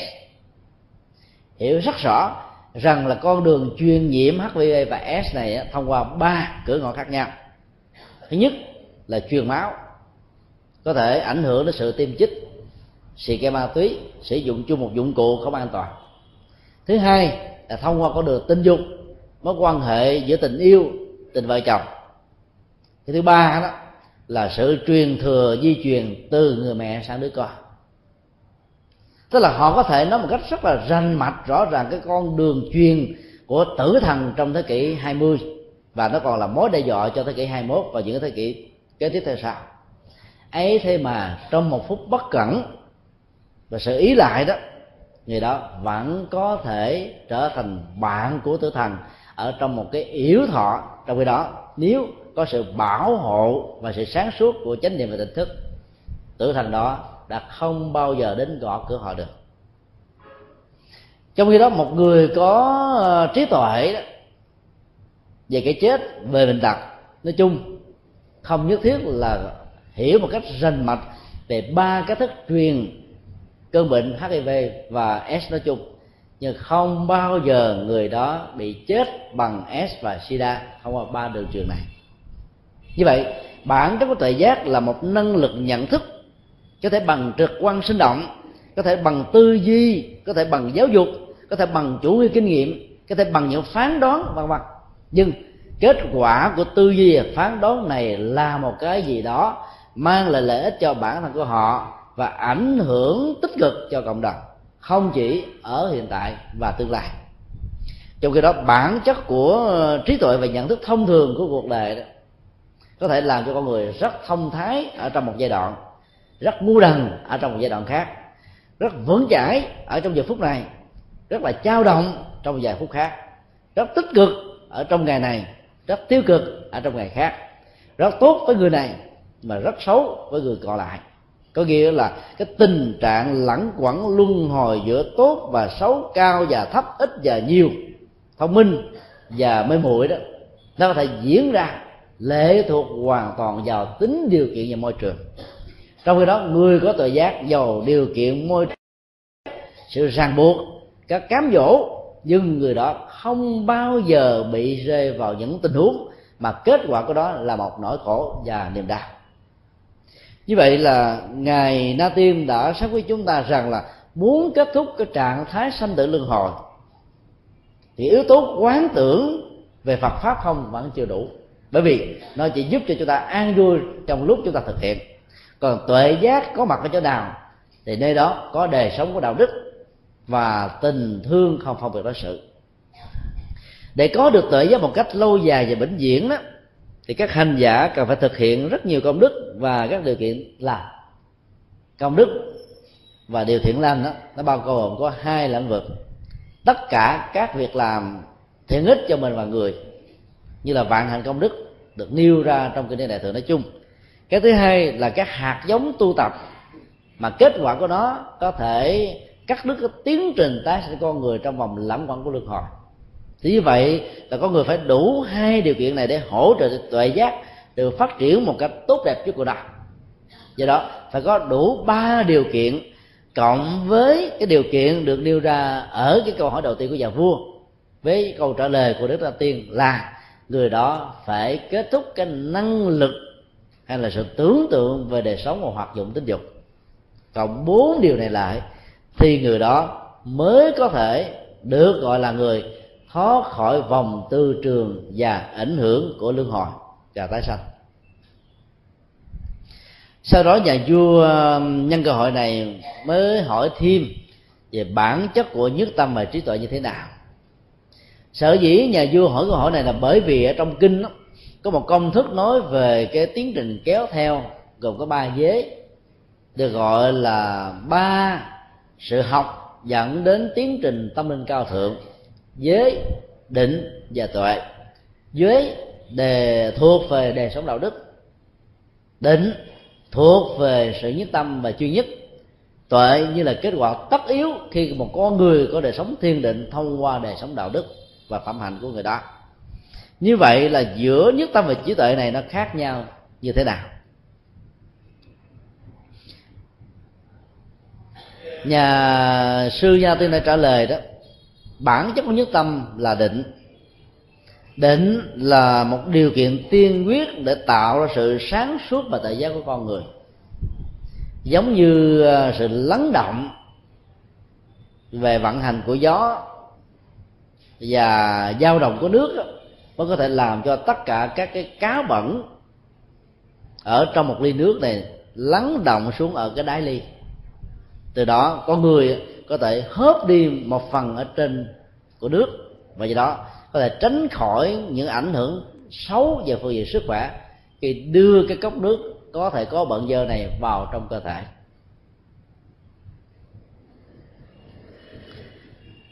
Trong khi đó, bản chất của tuệ giác đó, được gọi theo cái cách đó của ngài na tiên là một công năng.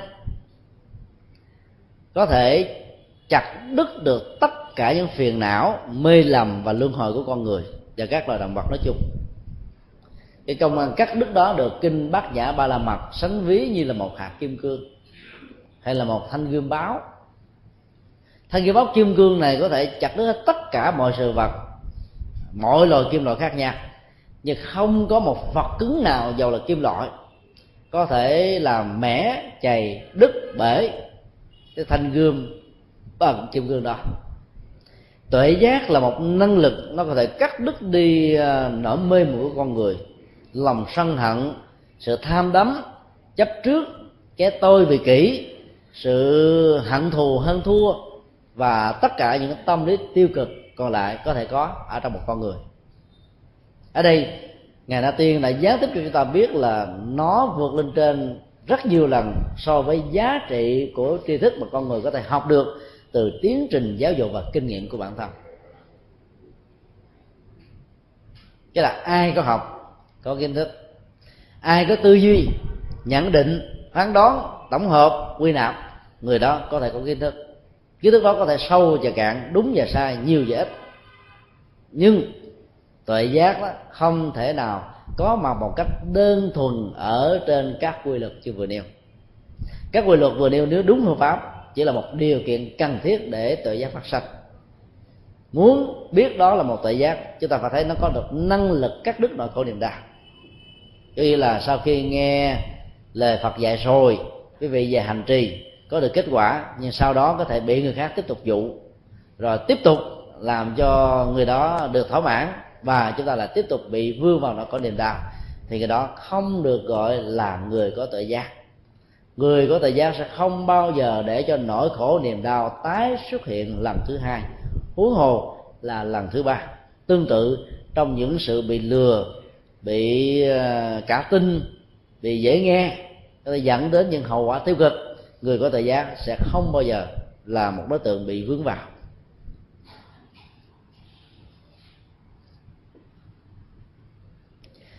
Thì khả năng tiên nó đưa ra một ánh dụ. Cái năng lực thiền định và nhất tâm của con người nó giống như là kết thức. Một người gặt lúa đó, dùng bàn tay tóm lấy một nắm lúa. Nắm lại thật chặt. Nhờ sự tóm nắm thật chặt này của bàn tay đối với bó lúa. Và động tác còn lại của bàn tay còn lại đó, dùng cái lưỡi liềm hay là con dao cắt đứt đi cái nắm lúa ở trong cái bàn tay đó. Sự tôm góp nắm lúa đó được gọi là nhất tâm. Sự cắt đứt cái bó lúa đó để phục vụ cho cơm ăn và sức khỏe, tối thiểu cho con người, được gọi là thời gian cái tiến trình đó là một tiến trình kéo theo rất là tất yếu nếu như chúng ta không có một cái phương tiện hỗ trợ để gom một bó lúa lại thật là chặt thì việc cắt nó có thể rất lâu và không thành công. Tuệ giác chỉ có thể có mặt ở trên trạng thái định định của tâm.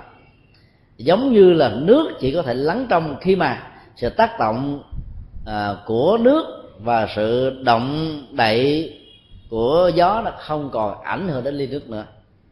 Cho nên hai yếu tố này nữa, nó song hành với nhau giống như là đôi cánh chim của một con chim. Muốn có được an vui hạnh phúc, phải có tự giác.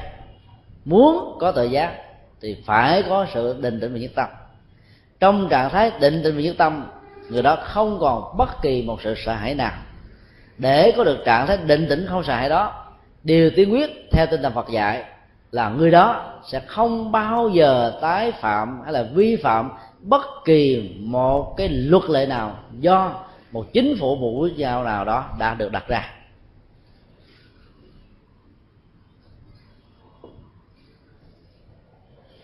Như vậy là trạng thái nhất tâm chỉ là điều kiện tất yếu để giúp cho một hành giả có thêm được những hỗ trợ để kết thúc luân hồi.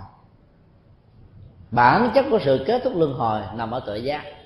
Bởi vì người có tự giác thì ăn ái và tính dục không còn nữa do đó, tất cả những việc xấu ác sẽ mất đi. Mặc dù đã giải thích như vậy, nhưng nhà vua vẫn cảm thấy là chưa tin vấn đề một cách sâu sắc nhất của đó. Nhà vua mới hỏi thêm một câu nói như thế này. Những người được gọi là giải thoát có thể tự biết rằng là tiến trình sanh tử đã kết thúc thông qua cái chết nhất định nào đó của mình không?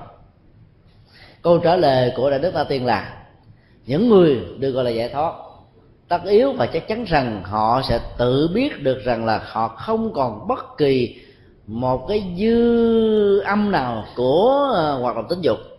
Họ cũng không còn bất cứ một cái tâm lý tham dục nào trỗi dậy trong những điều kiện cám dỗ của cuộc đời. Họ cũng biết rất rõ rằng là cái tâm niệm vị kỷ rồi hữu ngã, cái tôi nhỏ mọn, không còn bất kỳ một phạm vi và một điều kiện nào để tồn tại và phát triển họ cũng thấy rất rõ rằng là các hành động tư duy, lời nói, việc làm liên hệ đến điều xấu ờ, hoặc là bản chất của nó là một điều xấu, không còn có mặt nữa.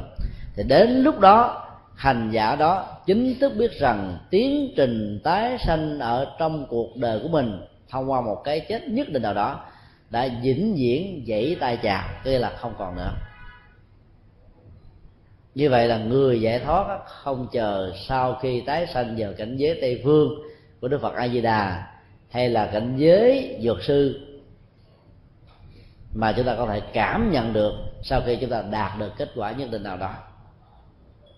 Người do dự không xác định rõ cái trình độ tâm linh của mình đang ở mức độ nào, hoặc là nhận xét một cách cương điệu và sai lầm, chưa chứng mà cho đã chứng, chưa đạt mà cho đã đạt người đó không thể nào được gọi là một người đã được an vui và giải thoát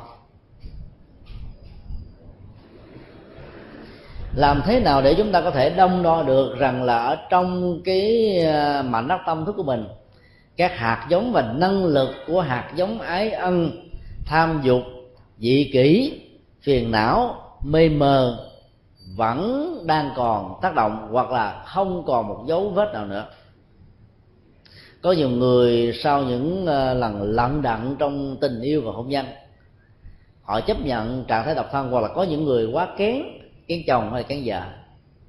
Bởi vì họ chưa tìm thấy được cái người lý tưởng ở trong đời của họ. Cho nên họ đã giữ trạng thái độc thân và không hề có những hoạt động tình dục trong suốt thời gian giữ độc thân đó. Họ là tưởng rằng cái tiến trình ăn ái của mình là không còn nữa và như vậy họ đã kết thúc được luân hồi. Hiểu như vậy là sai lầm các hạt giống đặc biệt là hạt giống ăn ái và tính dục có một cái hoạt dụng nó mạnh gấp trăm ngàn lần so với hoạt dụng của các ừ, năng lực khác thuộc về cảm xúc hay là nhận thức của con người. Chính vì thế mà trong kinh 42 chương đó, Đức Phật nói cũng rất may mắn cho cuộc đời này là chỉ có cái ái ăn ái và tham dục là duy nhất mà thôi. Chứ nếu như nó có thêm một cái gì đó tương tự với một sức ảnh hưởng và lôi cái con người giống như là ái, thì tin chắc rằng trong cuộc đời này sẽ không có thánh phật, bồ tát, thánh tăng và những bậc giải thoát khỏi luân hồi họ có chừng đó thôi mà biết bao nhiêu người đi, hàng ngàn người đi, chỉ có một, hai người thành công, đạt được kết quả cao nhất của đó.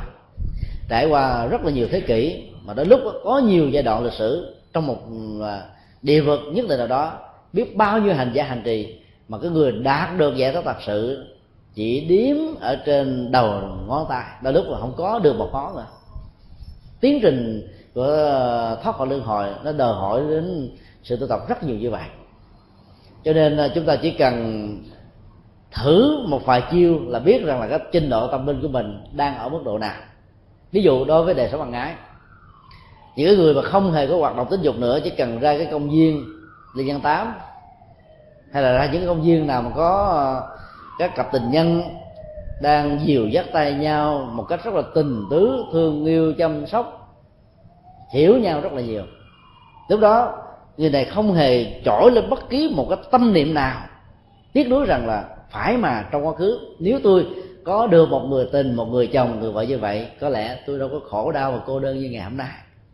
Phải mà, nếu tôi đã từng có, thì bây giờ tôi đã là như thế này, thế nào tất cả những tư duy phải mà bây giờ tôi sẽ à, đều là những phản ánh cho thấy rằng cái năng lực của tính dục và ngay vẫn đang còn. Bởi vì trong thời gian vừa qua người đó đã chưa tìm được đúng người hoặc là không thỏa mãn vì cái đó cho nên đã làm cho cái cảm xúc đó tạm bị đè nén dẫn đến tình trạng chết yểu ở trong một giai đoạn nhất định nào đó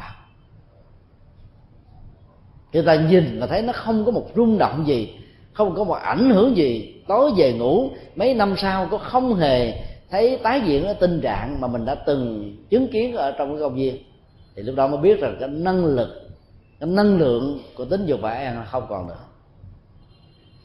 Còn đối với những người mà có lòng tham dục, tức là tham muốn những cái tiêu cực, tham muốn hưởng thụ, tham muốn những cái xấu, tham muốn cho một tiêu vị kỷ, tham muốn cho cái bản ngã, cái tôi đó chỉ cần thử thôi. Theo cái công thức mà người dân gian thường nói, thử người nữ bằng tiền bạc, thử người nam bằng danh vọng và địa vị. Nếu người thử đó bị dướng công thì chắc chắn rằng lòng tham dục ở họ rất nhiều. Tình trạng nhân tình thế thái đổi trắng thay đen, hoặc là nói một đường là một nẻo, đều là những phản ánh ít nhiều của lòng tham dục có nghĩa là người đó vẫn còn đeo núi núi nếu, nếu, kéo cái năng lực của sự tái sanh. Còn đối với tình trạng của lòng vị kỷ đó thì chúng ta chỉ cần à, tạo một điều kiện về à, một hoàn cảnh khó khăn và bức ách đang diễn ra đối với những người thân những người thương. Cái người à, có lòng vị kỷ đó sẽ là cái người chọn lấy cái phần an lạc lợi ích cho bản thân mình đầu tiên. Bất chấp đi những nỗi khổ, niềm đau, sự kêu cứu và giúp đỡ của những người khác. Và đến lúc đó, mình không có những sự hỗ trợ này cũng không dẫn đến một sự à, khó khăn nào. Ấy thế mà họ vẫn chọn lấy mình làm trung tâm điểm. Thì người đó vẫn là người đang sống với hoạt dụng của cái tôi vị kỷ. Người có cái tôi vị kỷ thường có thái độ à, nhận định, đánh giá ứng xử, lấy mình là cái trục xoay của mọi thời giá trị tất cả mọi cái còn lại phải xây theo cái trục xây này. Thuận thì sống, nghịch thì chết, thuận thì cưng, nghịch thì ghét, thuận thì hòa hợp, nghịch thì đối khác thì tất cả những cái phản ứng như vậy đều được gọi là phản ứng hữu ngã hay là phản ứng cái tôi. Và do đó, người đó vẫn còn ở trong sanh tử và luân hồi. Còn mê lầm đó là một trạng thái nhận thức có thể bị ảnh hưởng cảm tính của cảm xúc, làm cho người đó khi thế này, khi thế kia khi thì dứt khoát, khi thì chần chừ, khi thì sáng suốt, khi thì mê muội. Khi thì tốt, khi thì xấu. Khi tích cực thì tiêu cực. Khi phấn chấn khi thì rất là chán chường. Những cái tình trạng lẳng quẩn như vậy đều được gọi là cái mức độ tốt và xấu, cao và thấp của mê mờ. Cái thứ hai nữa, người đó có thể nhận định đánh giá ứng xử hoàn toàn không đặt trên nền tảng của nhân quả thông qua hai lớp tứ diệu đế gọi là nhân quả phàm phu, kẻ tục và nhân quả của thánh nhân. Hoặc là họ không có cái nhìn, nhận định, đánh giá và lý giải các vấn đề dựa trên các nguyên lý vô thường, vô ngã và dương khởi ai có cách thức ứng xử, suy nghĩ như vậy được gọi là người đang còn sống trong mê màng ví dụ như khi nỗi khổ niềm đau trỗi dậy trong lòng mình người đó có thể vượt qua được nỗi khổ niềm đau. Bằng cách an ủi rằng cái nghiệp của tôi nó nặng vậy đó, không sao đâu. Tôi biết mà, tôi ai cho ai mượn tiền là tôi sẽ bị mất. An ủi xong rồi tự nhiên thấy nó nhẹ nhõm, không còn buồn, không còn đau nữa. Nhưng mà cái đó vẫn là sự mê mờ chứ không phải là sự sáng suốt. Tại sao vậy? Là bởi vì người đó suy nghĩ vấn đề như là một định mệnh. Cái nghiệp của tôi nó nặng như vậy đó, cho nên tôi cứ bị lặng đặng hoài trong khi đó nếu là một người sáng suốt á, thì thấy rất rõ trong tình huống nào nên cho mượn trong tình huống nào thì không. Trong tình huống nào giúp đỡ trong tình huống nào thì phải làm dướng dưng để giúp cho người kia từ vượt dậy từ nỗi khổ niềm đau của họ. Thì người sáng suốt là người tạo ra một giải pháp cho người kho không phải bị lúng lúc sâu ở trong vũng bùn của khổ đau chứ không phải là mang vác dùm tất cả. Vì trong cái địa tạng á đức phật dạy đó có những lúc á chúng ta chỉ mang vác một phần và nếu sức chịu đựng của mình và năng lực vượt thoát của mình nhiều thì mới mang phát tất cả, chứ đừng có anh hùng rơm. Sức thì không có, lực thì không. Mà nhào vô thì chết luôn cả hai và chết nhanh hơn trong tình trạng người ta chết một mình. Cái là đông vui hao mà ôm nhau rồi cùng chết. Nhào vô nhau để mất sự sống. Như vậy là chúng ta chỉ cần đem ra một sự kiện cụ thể nào đó, thông qua kết quả và giá trị của nó, tốt hay là xấu, mình hay là người đời này và đời sau, chúng ta sẽ biết rằng đó là phản ứng và hành động của mê mờ hay là của tuệ giác. Nếu mê mờ, vị kỷ, tham dục, tính dục chưa dứt được thì tiến trình tái sanh vẫn tiếp tục diễn ra. Còn ai đã kết thúc được cái đó thì không còn lẳng quẩn trong trạng thái tái sanh nữa. Sau khi nói xong như vậy thì à, nhà sư na tiên đã đưa ra một ví dụ, cũng giống như là một người làm ruộng. Đầu mùa thì lo cày bừa, gieo giống cây mạ. Đến cứ mùa thì thu hoạch, dùng máy cắt để làm cho sự cắt được diễn ra nhanh hơn. Sau đó dùng máy đập để cho lúa được à, được trở nên tốt, phơi một cách đúng theo cái sức nóng cần thiết. Cho nên từ lúa đã trở thành gạo, từ gạo đã trở thành cơm từ cơm để phục vụ cho sự sống.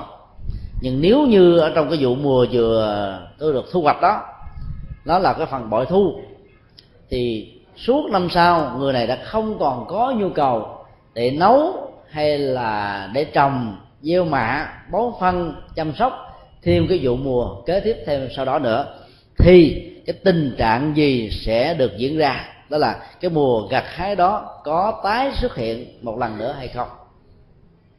Cái câu trả lời của ờ, nhà vua như thế này. Bạch đại đức, nếu không còn có tình trạng cày, không có tình trạng gieo, không có tình trạng cấy, thì tất nhiên là mùa sau sẽ không có lúa để mà gặt. Không có lúa gặt thì không có gạo để mà ăn. Không có gạo ăn thì sự đói sẽ tiếp tục diễn ra. Sự đói thì dẫn đến bệnh và chết. Tại đức na tiên nói, bạch đại vương. Đại vương đã trả lời rất là chuẩn xác người tu hành cũng giống như vậy, gọi là một người đắc đạo, thì người đó đã không còn được những nhân ái, đã xả hết tất cả những nỗi khổ niềm vui, đã chuyển hóa được năng lượng tính dục, đã không còn cái lòng tham, đã không còn một tâm niệm vị kỷ. Tất cả đã kết thúc và được chuyển hóa một cách trọn vẹn, cũng giống như họ đã không còn cày, không còn gieo, không còn cấy. Và chắc chắn rằng cái kết quả của hạt lúa tái xanh với những vụ mùa ít và nhiều, tốt và xấu, không còn lẳng quẩn đeo đuổi bản thân của người đó nữa.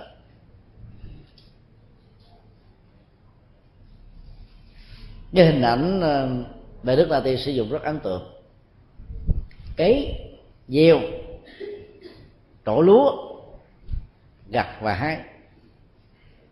Mỗi một cái ờ, động tác gắn liền với mô minh đều là tạo thêm sự cấy gieo gặt và hình thành ra tiến trình của lúa và gạo cho con người ăn.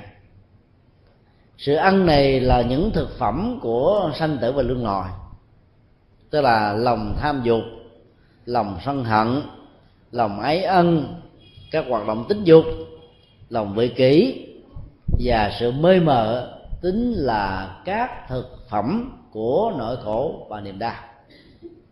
Ai còn tiêu thụ các loại thực phẩm này? Bản chất của tái sanh là một sự mời gọi.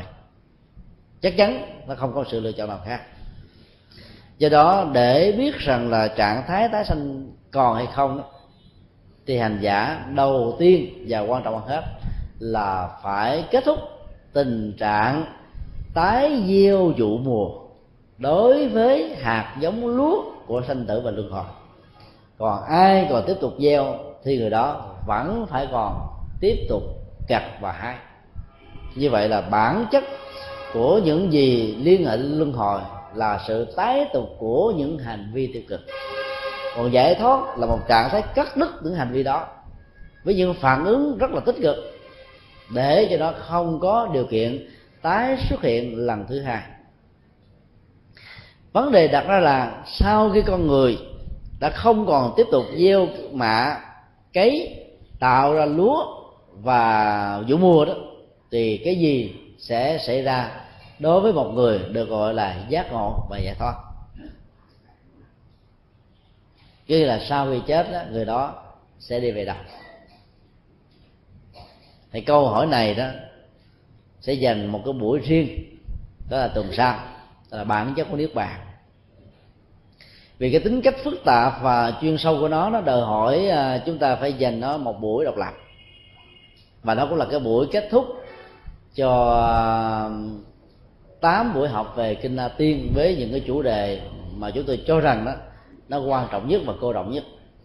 Còn nếu học rộng cả kinh La Tiên đó chúng ta nên chọn cái bản kinh được dịch từ tiếng Bali với à, số lượng trang nó trên dưới là một ngàn trang.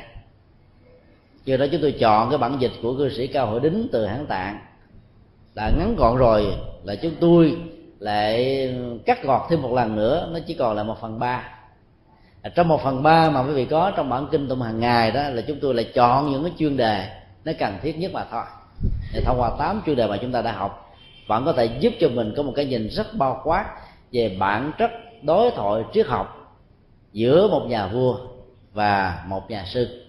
Thì phần còn lại liên hệ đến bản chất là sau khi một người giác ngộ đó qua đời thì trạng thái và tiến trình sống của người đó sẽ như thế nào chúng ta sẽ học ở buổi sau. Bây giờ thì à, chúng ta sẽ có một số thời gian đi vào các câu hỏi. Chúng tôi nhớ rằng là tuần trước là có một câu hỏi không biết là à, phải là câu này không ạ? À? còn ai có những câu hỏi thắc mắc nào khác thì quý vị cứ tiếp tục à, đưa lên trên bàn câu hỏi này khá dài. Không biết nó gồm nhiều câu hỏi ngắn hay là một câu hỏi duy nhất.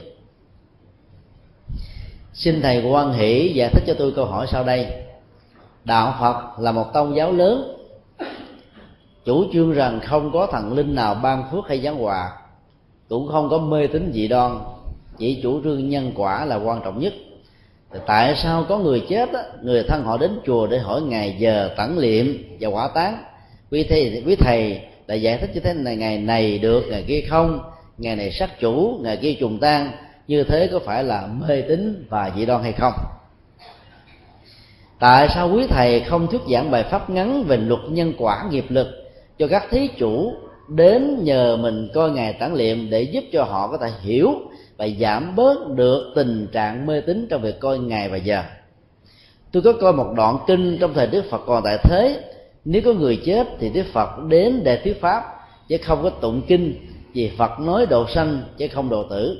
Và tôi cũng có coi một cái quyển sách bước vào cổng chùa do hòa thượng thanh từ giảng.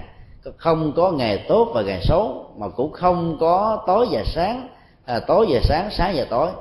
Khi nhờ khi người chết qua đời người thân nhờ có tuổi thì người lớn đến viếng có phải là lại lục cho cái người chết nhỏ tuổi hay không.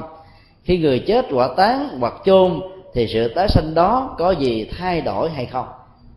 Đây là một câu hỏi liên hệ đến cái phong tục tập quán đã từng diễn ra ở các nước châu á, trong đó có việt nam. Liên hệ đến tiến trình sống và chết, và nó rất là thích hợp với chủ đề của luân hồi và giải thoát. Mà khi nãy chúng ta vừa có dịp phân tích một cách rất bao quát. Câu hỏi này nó có ờ, nhiều câu hỏi nhỏ. Chúng tôi sẽ tuần tự chia sẻ từng cái phế một. Cái thứ nhất, câu hỏi này đặt ra rằng là đạo phật chủ trương không có thần linh, thượng đế và tiến trình ban phước nhân quả như là một cái nỗi niềm mê tín gì đó. Thì tại sao đó quý thầy lại không dạy về nhân quả, nghiệp báo cho những người thân còn sống khi đến coi ngày giờ mà lại giải thích với thân chủ rằng, ngày này ngày tốt, ngày này ngày xấu phải chôn vào giờ này, phải liệu vào giờ kia. Đây là một câu hỏi à, rất có ý nghĩa. Nó có thể có hai tình huống để dẫn đến à, thái độ coi ngày giờ của một số thầy ở trong một số ngôi chùa. Thái độ thứ nhất là những vị thầy coi ngày giờ đó đó, chịu ảnh hưởng của nền nho giáo quá lớn, lại không có điều kiện đọc kinh điển của nhà phật nhiều. Cho nên, lẫn lộn giữa quan niệm mê tín dị đoan của dân gian dưới ảnh hưởng trực tiếp của nho giáo và các tôn giáo khác, với những điều được giảng dạy ở trong kinh điển cái khuynh hướng thứ hai dẫn tới cái sự sai lầm tương tự đó có thể phát xuất từ cái tình trạng là các vị thầy đó đã từng sống và nhìn thấy các vị đi trước của mình đã từng coi ngày giờ tản liệm cho các phật tử đã từng có người thân chết trước đó. Việc truyền mà nói đó, diễn ra ở mức độ của phong tục tập quán làm cho điều mê tín dị đoan trở thành một chân lý chân lý đó có một sức sống rất mạnh liệt vì nó gắn liền với nỗi sợ hãi của con người. Trong ờ, các quyển sổ coi năm tháng ngày giờ, đều có những cái câu ờ, tuyên bố ngày a, ngày b, ngày c nhất định nào đó. Sát chủ, trùng tan, ly tán, hoặc là những ngày xấu, tốt, khác nhau. Dĩ nhiên điều tốt là làm cho con người phấn chấn và hồ hởi điều xấu á, làm cho người sợ hãi và lo lắng. Vì bản chất của nỗi sợ hãi và lo lắng á, gắn liền với những sự tổn thất và gây chết của bản thân đối với những người sống làm cho điều mê tín dị đoan trong bình thường có thể người ta không theo nhưng mà trong biến cố sanh ly tử biệt đó, người ta lại dễ dàng tin theo. Chúng tôi đã từng uh, tiếp xúc với rất nhiều những người đảng viên có vai trò vị trí trong xã hội đến như chùa để xem ngày và giờ tấn liệt. Chúng tôi đã từng giải thích cho họ nghe rằng nhà phật chủ trương á, ngày nào cũng tốt tháng nào cũng lành giờ nào cũng tấn liêm được. Tốt say xấu lệ thuộc vào tâm và tánh cũng như là hành động nhận thức của con người. Chứ không lệ thuộc vào múi thời gian cũng không lệ thuộc vào vị trí vật lý của con người và các sự vật xung quanh mặc dù giải thích rất là kỹ lưỡng, thậm chí yêu cầu họ là không nên mua giấy vàng mã, không làm hết tất cả những thứ thuộc về phong tục tập quán dân gian.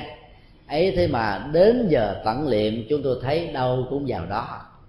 Hỏi người đó, họ trả lời như thế này, thầy ơi, tôi có thể tôi hiểu theo lời thầy nói, nhưng nhà của tôi, vợ của tôi, con của tôi, cháu của tôi, người thân của tôi nói rằng là tôi tà keo, không chịu cúng cho ông bà tổ tiên, cho nên tôi sợ cái lời quyền rồi đó mà tôi phải làm thôi thầy ơi, tôi hiểu lắm, nhưng mà làm sao tôi có thể giải thích cho những người thân của tôi không hiểu được như tôi?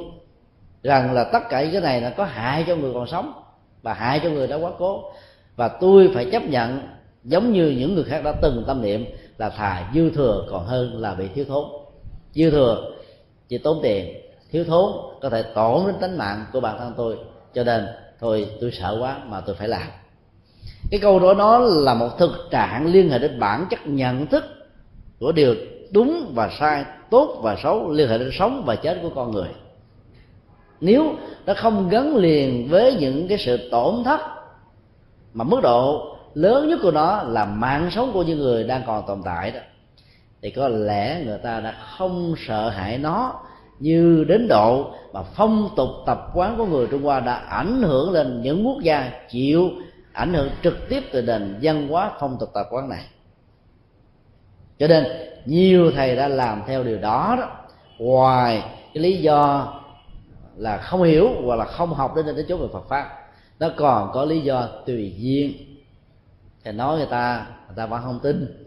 Cho nên trong lúc nỗi khổ niềm đau trào dân nhiều quá, nhiều thầy phương tiện cũng dở của sổ ra mà coi nhưng mà coi đó thì cũng coi tượng trưng thôi để cho người ta khỏi họ tới họ lui họ sâu họ dược vì mất quá nhiều thời giờ giải thích là không đi tới đâu cho nên họ muốn sao thì chiều theo như vậy.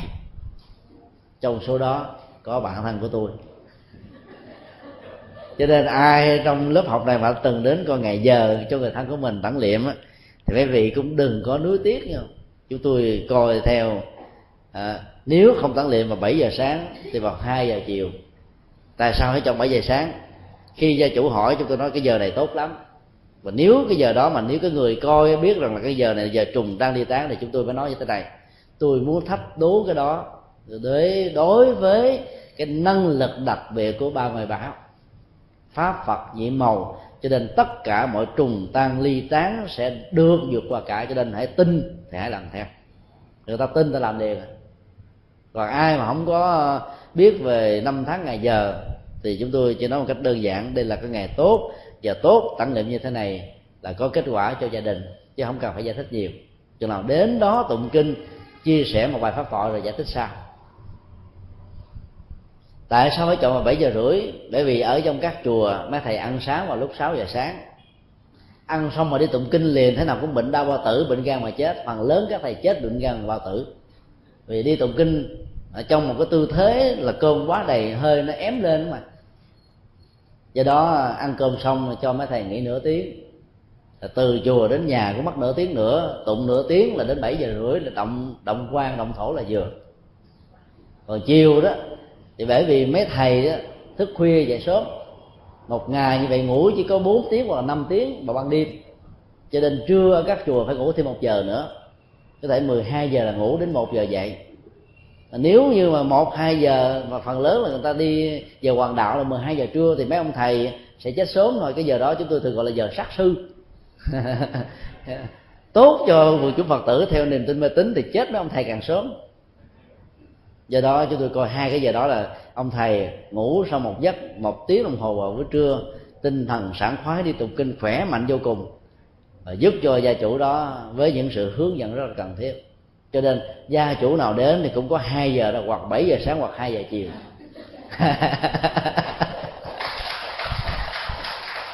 Và từ đó đến giờ chưa thấy ai đến than phiền, thầy ơi, thầy coi ngày giờ rồi xong rồi, gia đình tôi bị chết thêm đám tang thứ hai. Thì chúng tôi thấy ta đến tà lễ, trời thầy coi linh quá. Từ lúc mà làm xong cái đám tang rồi làm ăn kháo đó thầy ơi. Dở sổ ra con trùng tang đi tán không? có nghĩa là tất cả những cái điều đó không có chứng cứ gì cả. Cái niềm tin mê tín làm người ta sợ. Sợ rồi phải theo theo rồi phải giữ. Giữ rồi cho nên nó sống hoài, sống mãi với tuổi thọ của nó. Có nhiều thầy lẽ ra sẽ giải thích nhưng biết rằng là giải thích trong lúc người ta bối rối đó, tâm và tánh người ta không còn tập trung để mà lắng nghe nữa. Giải thích vô ích. Cho nên giải thích được thì giải thích, còn giải thích được thì cứ chiều theo họ như vậy nếu có tình trạng coi ngày giờ trong các ngôi chùa đó nó thuộc vào cái tình huống thứ hai là phương tiện hoặc là giải thích rồi người ta vẫn không tin đó, thì đó là một cái điều gì đó rất hay và cần thiết. Vì nhờ cái việc coi năm tháng ngày giờ mà rất nhiều người không có đạo thậm chí là theo đảng cộng sản do vì sợ ảnh hưởng đến bản thân mình cho nên đến gặp chùa sau bảy tuần thất thì trở thành phật tử. Có thể nói đạo phật là một tôn giáo duy nhất có được cái lợi thế này tín đồ các tôn giáo khác đó nó theo cái con đường di truyền. Cha mẹ là tín đồ con cái sinh ra được rửa tội được theo chúa được theo đấng a la chứ còn không phải là sự lựa chọn tự nhiên hoặc là thông qua con đường cải đạo à, hỗ trợ kinh tế trong những lúc con ta hoạn nạn cho nên ta theo. Hoặc là thông qua con đường cưới gả hôn nhân à, buộc cái người thương phải đổi đạo trước khi trở thành vợ hoặc là chồng của một người có đạo. Trong khi đó đạo phật là khác hoàn toàn. Và cái, cái tiến trình diễn ra trở thành một người phật tử là một cái gì đó rất là tự nhiên. Tức là người đó nếu thấy thích hợp có giá trị thì người đó theo. Cho nên lúc đầu biết rằng là giải thích người ta không tin thì người ta cứ chiều theo người ta cái đã. Sau đó tới ờ, hướng dẫn tận tình chi tiết xong rồi cứ mỗi tuần thắt nói một chút mỗi tuần thắt nói một chút đến cái tuần thắt thứ bảy là cũng vừa trẻ tăng là giảng bài kinh thuyết pháp người ta trở thành phật tử luôn. Nếu như chúng ta bỏ đi phương tiện này và những người không có đạo là theo đạo cộng sản, không tin trời, không tin thần, không tin đất, chết là hết á. Mà tới các nhà thờ thì chuyện gì sẽ xảy ra? Người ta sẽ trở thành tín đồ của thiên chúa giáo. Và đó là một điều tổn thất cho chính bản thân họ. Cho nên nhiều khi đó dụ những cái người chưa biết đạo bằng những cái viên si cô la của năm tháng ngày giờ tốt xấu bói toán mà họ lại có cơ hội đến với chùa lại được phật, nghe được kinh, học được pháp. Mà đó theo tinh thần của kinh diệu pháp liên hoa đó, thậm chí một cái cậu bé đồng tử giỡn chơi, vẽ những cái chữ quệt hoặc là phật rồi lấy chân dẫm đạp lên với lòng không tôn kính. Người đó trong tương lai cũng sẽ thành phật. Vì hạt giống phật này một lần được gieo trong tâm cảm rồi sẽ không bao giờ bị mất đi. Chỉ chờ điều kiện thuận lợi là có thể khai qua và nở dụy của tội giác nếu chúng ta đánh giá nhìn nhận vấn đề từ cái góc độ tích cực thông qua phương tiện đồ sanh như vừa nêu, thì việc coi năm tháng ngày giờ không có gì là quá xấu. Vấn đề ở chỗ là mục đích coi năm tháng ngày giờ ở ông thầy và sư cô là cái gì? Vì chúng ta mới có thể xác định rằng vị thầy và sư cô đó đi đúng tinh thần phật dạy hay không. Chứ đừng thấy khi ông thầy mở cuốn sổ ra coi là nói ông thầy này mê tín dị đoan là chúng ta nhận định sai và phê bình trật á, thì đôi lúc là có thể mang khẩu nghiệp còn nếu như ông thầy ông tin quá xá hòa xa theo cái phong tục tập quán sai lầm của những người nho và các tôn giáo khác tạo ra sự hoang mang và sợ hãi ở những người tín đồ chưa biết đạo phật thì người coi ngày tháng ngày giờ đó sẽ chịu một cái cộng nghiệp bất thiện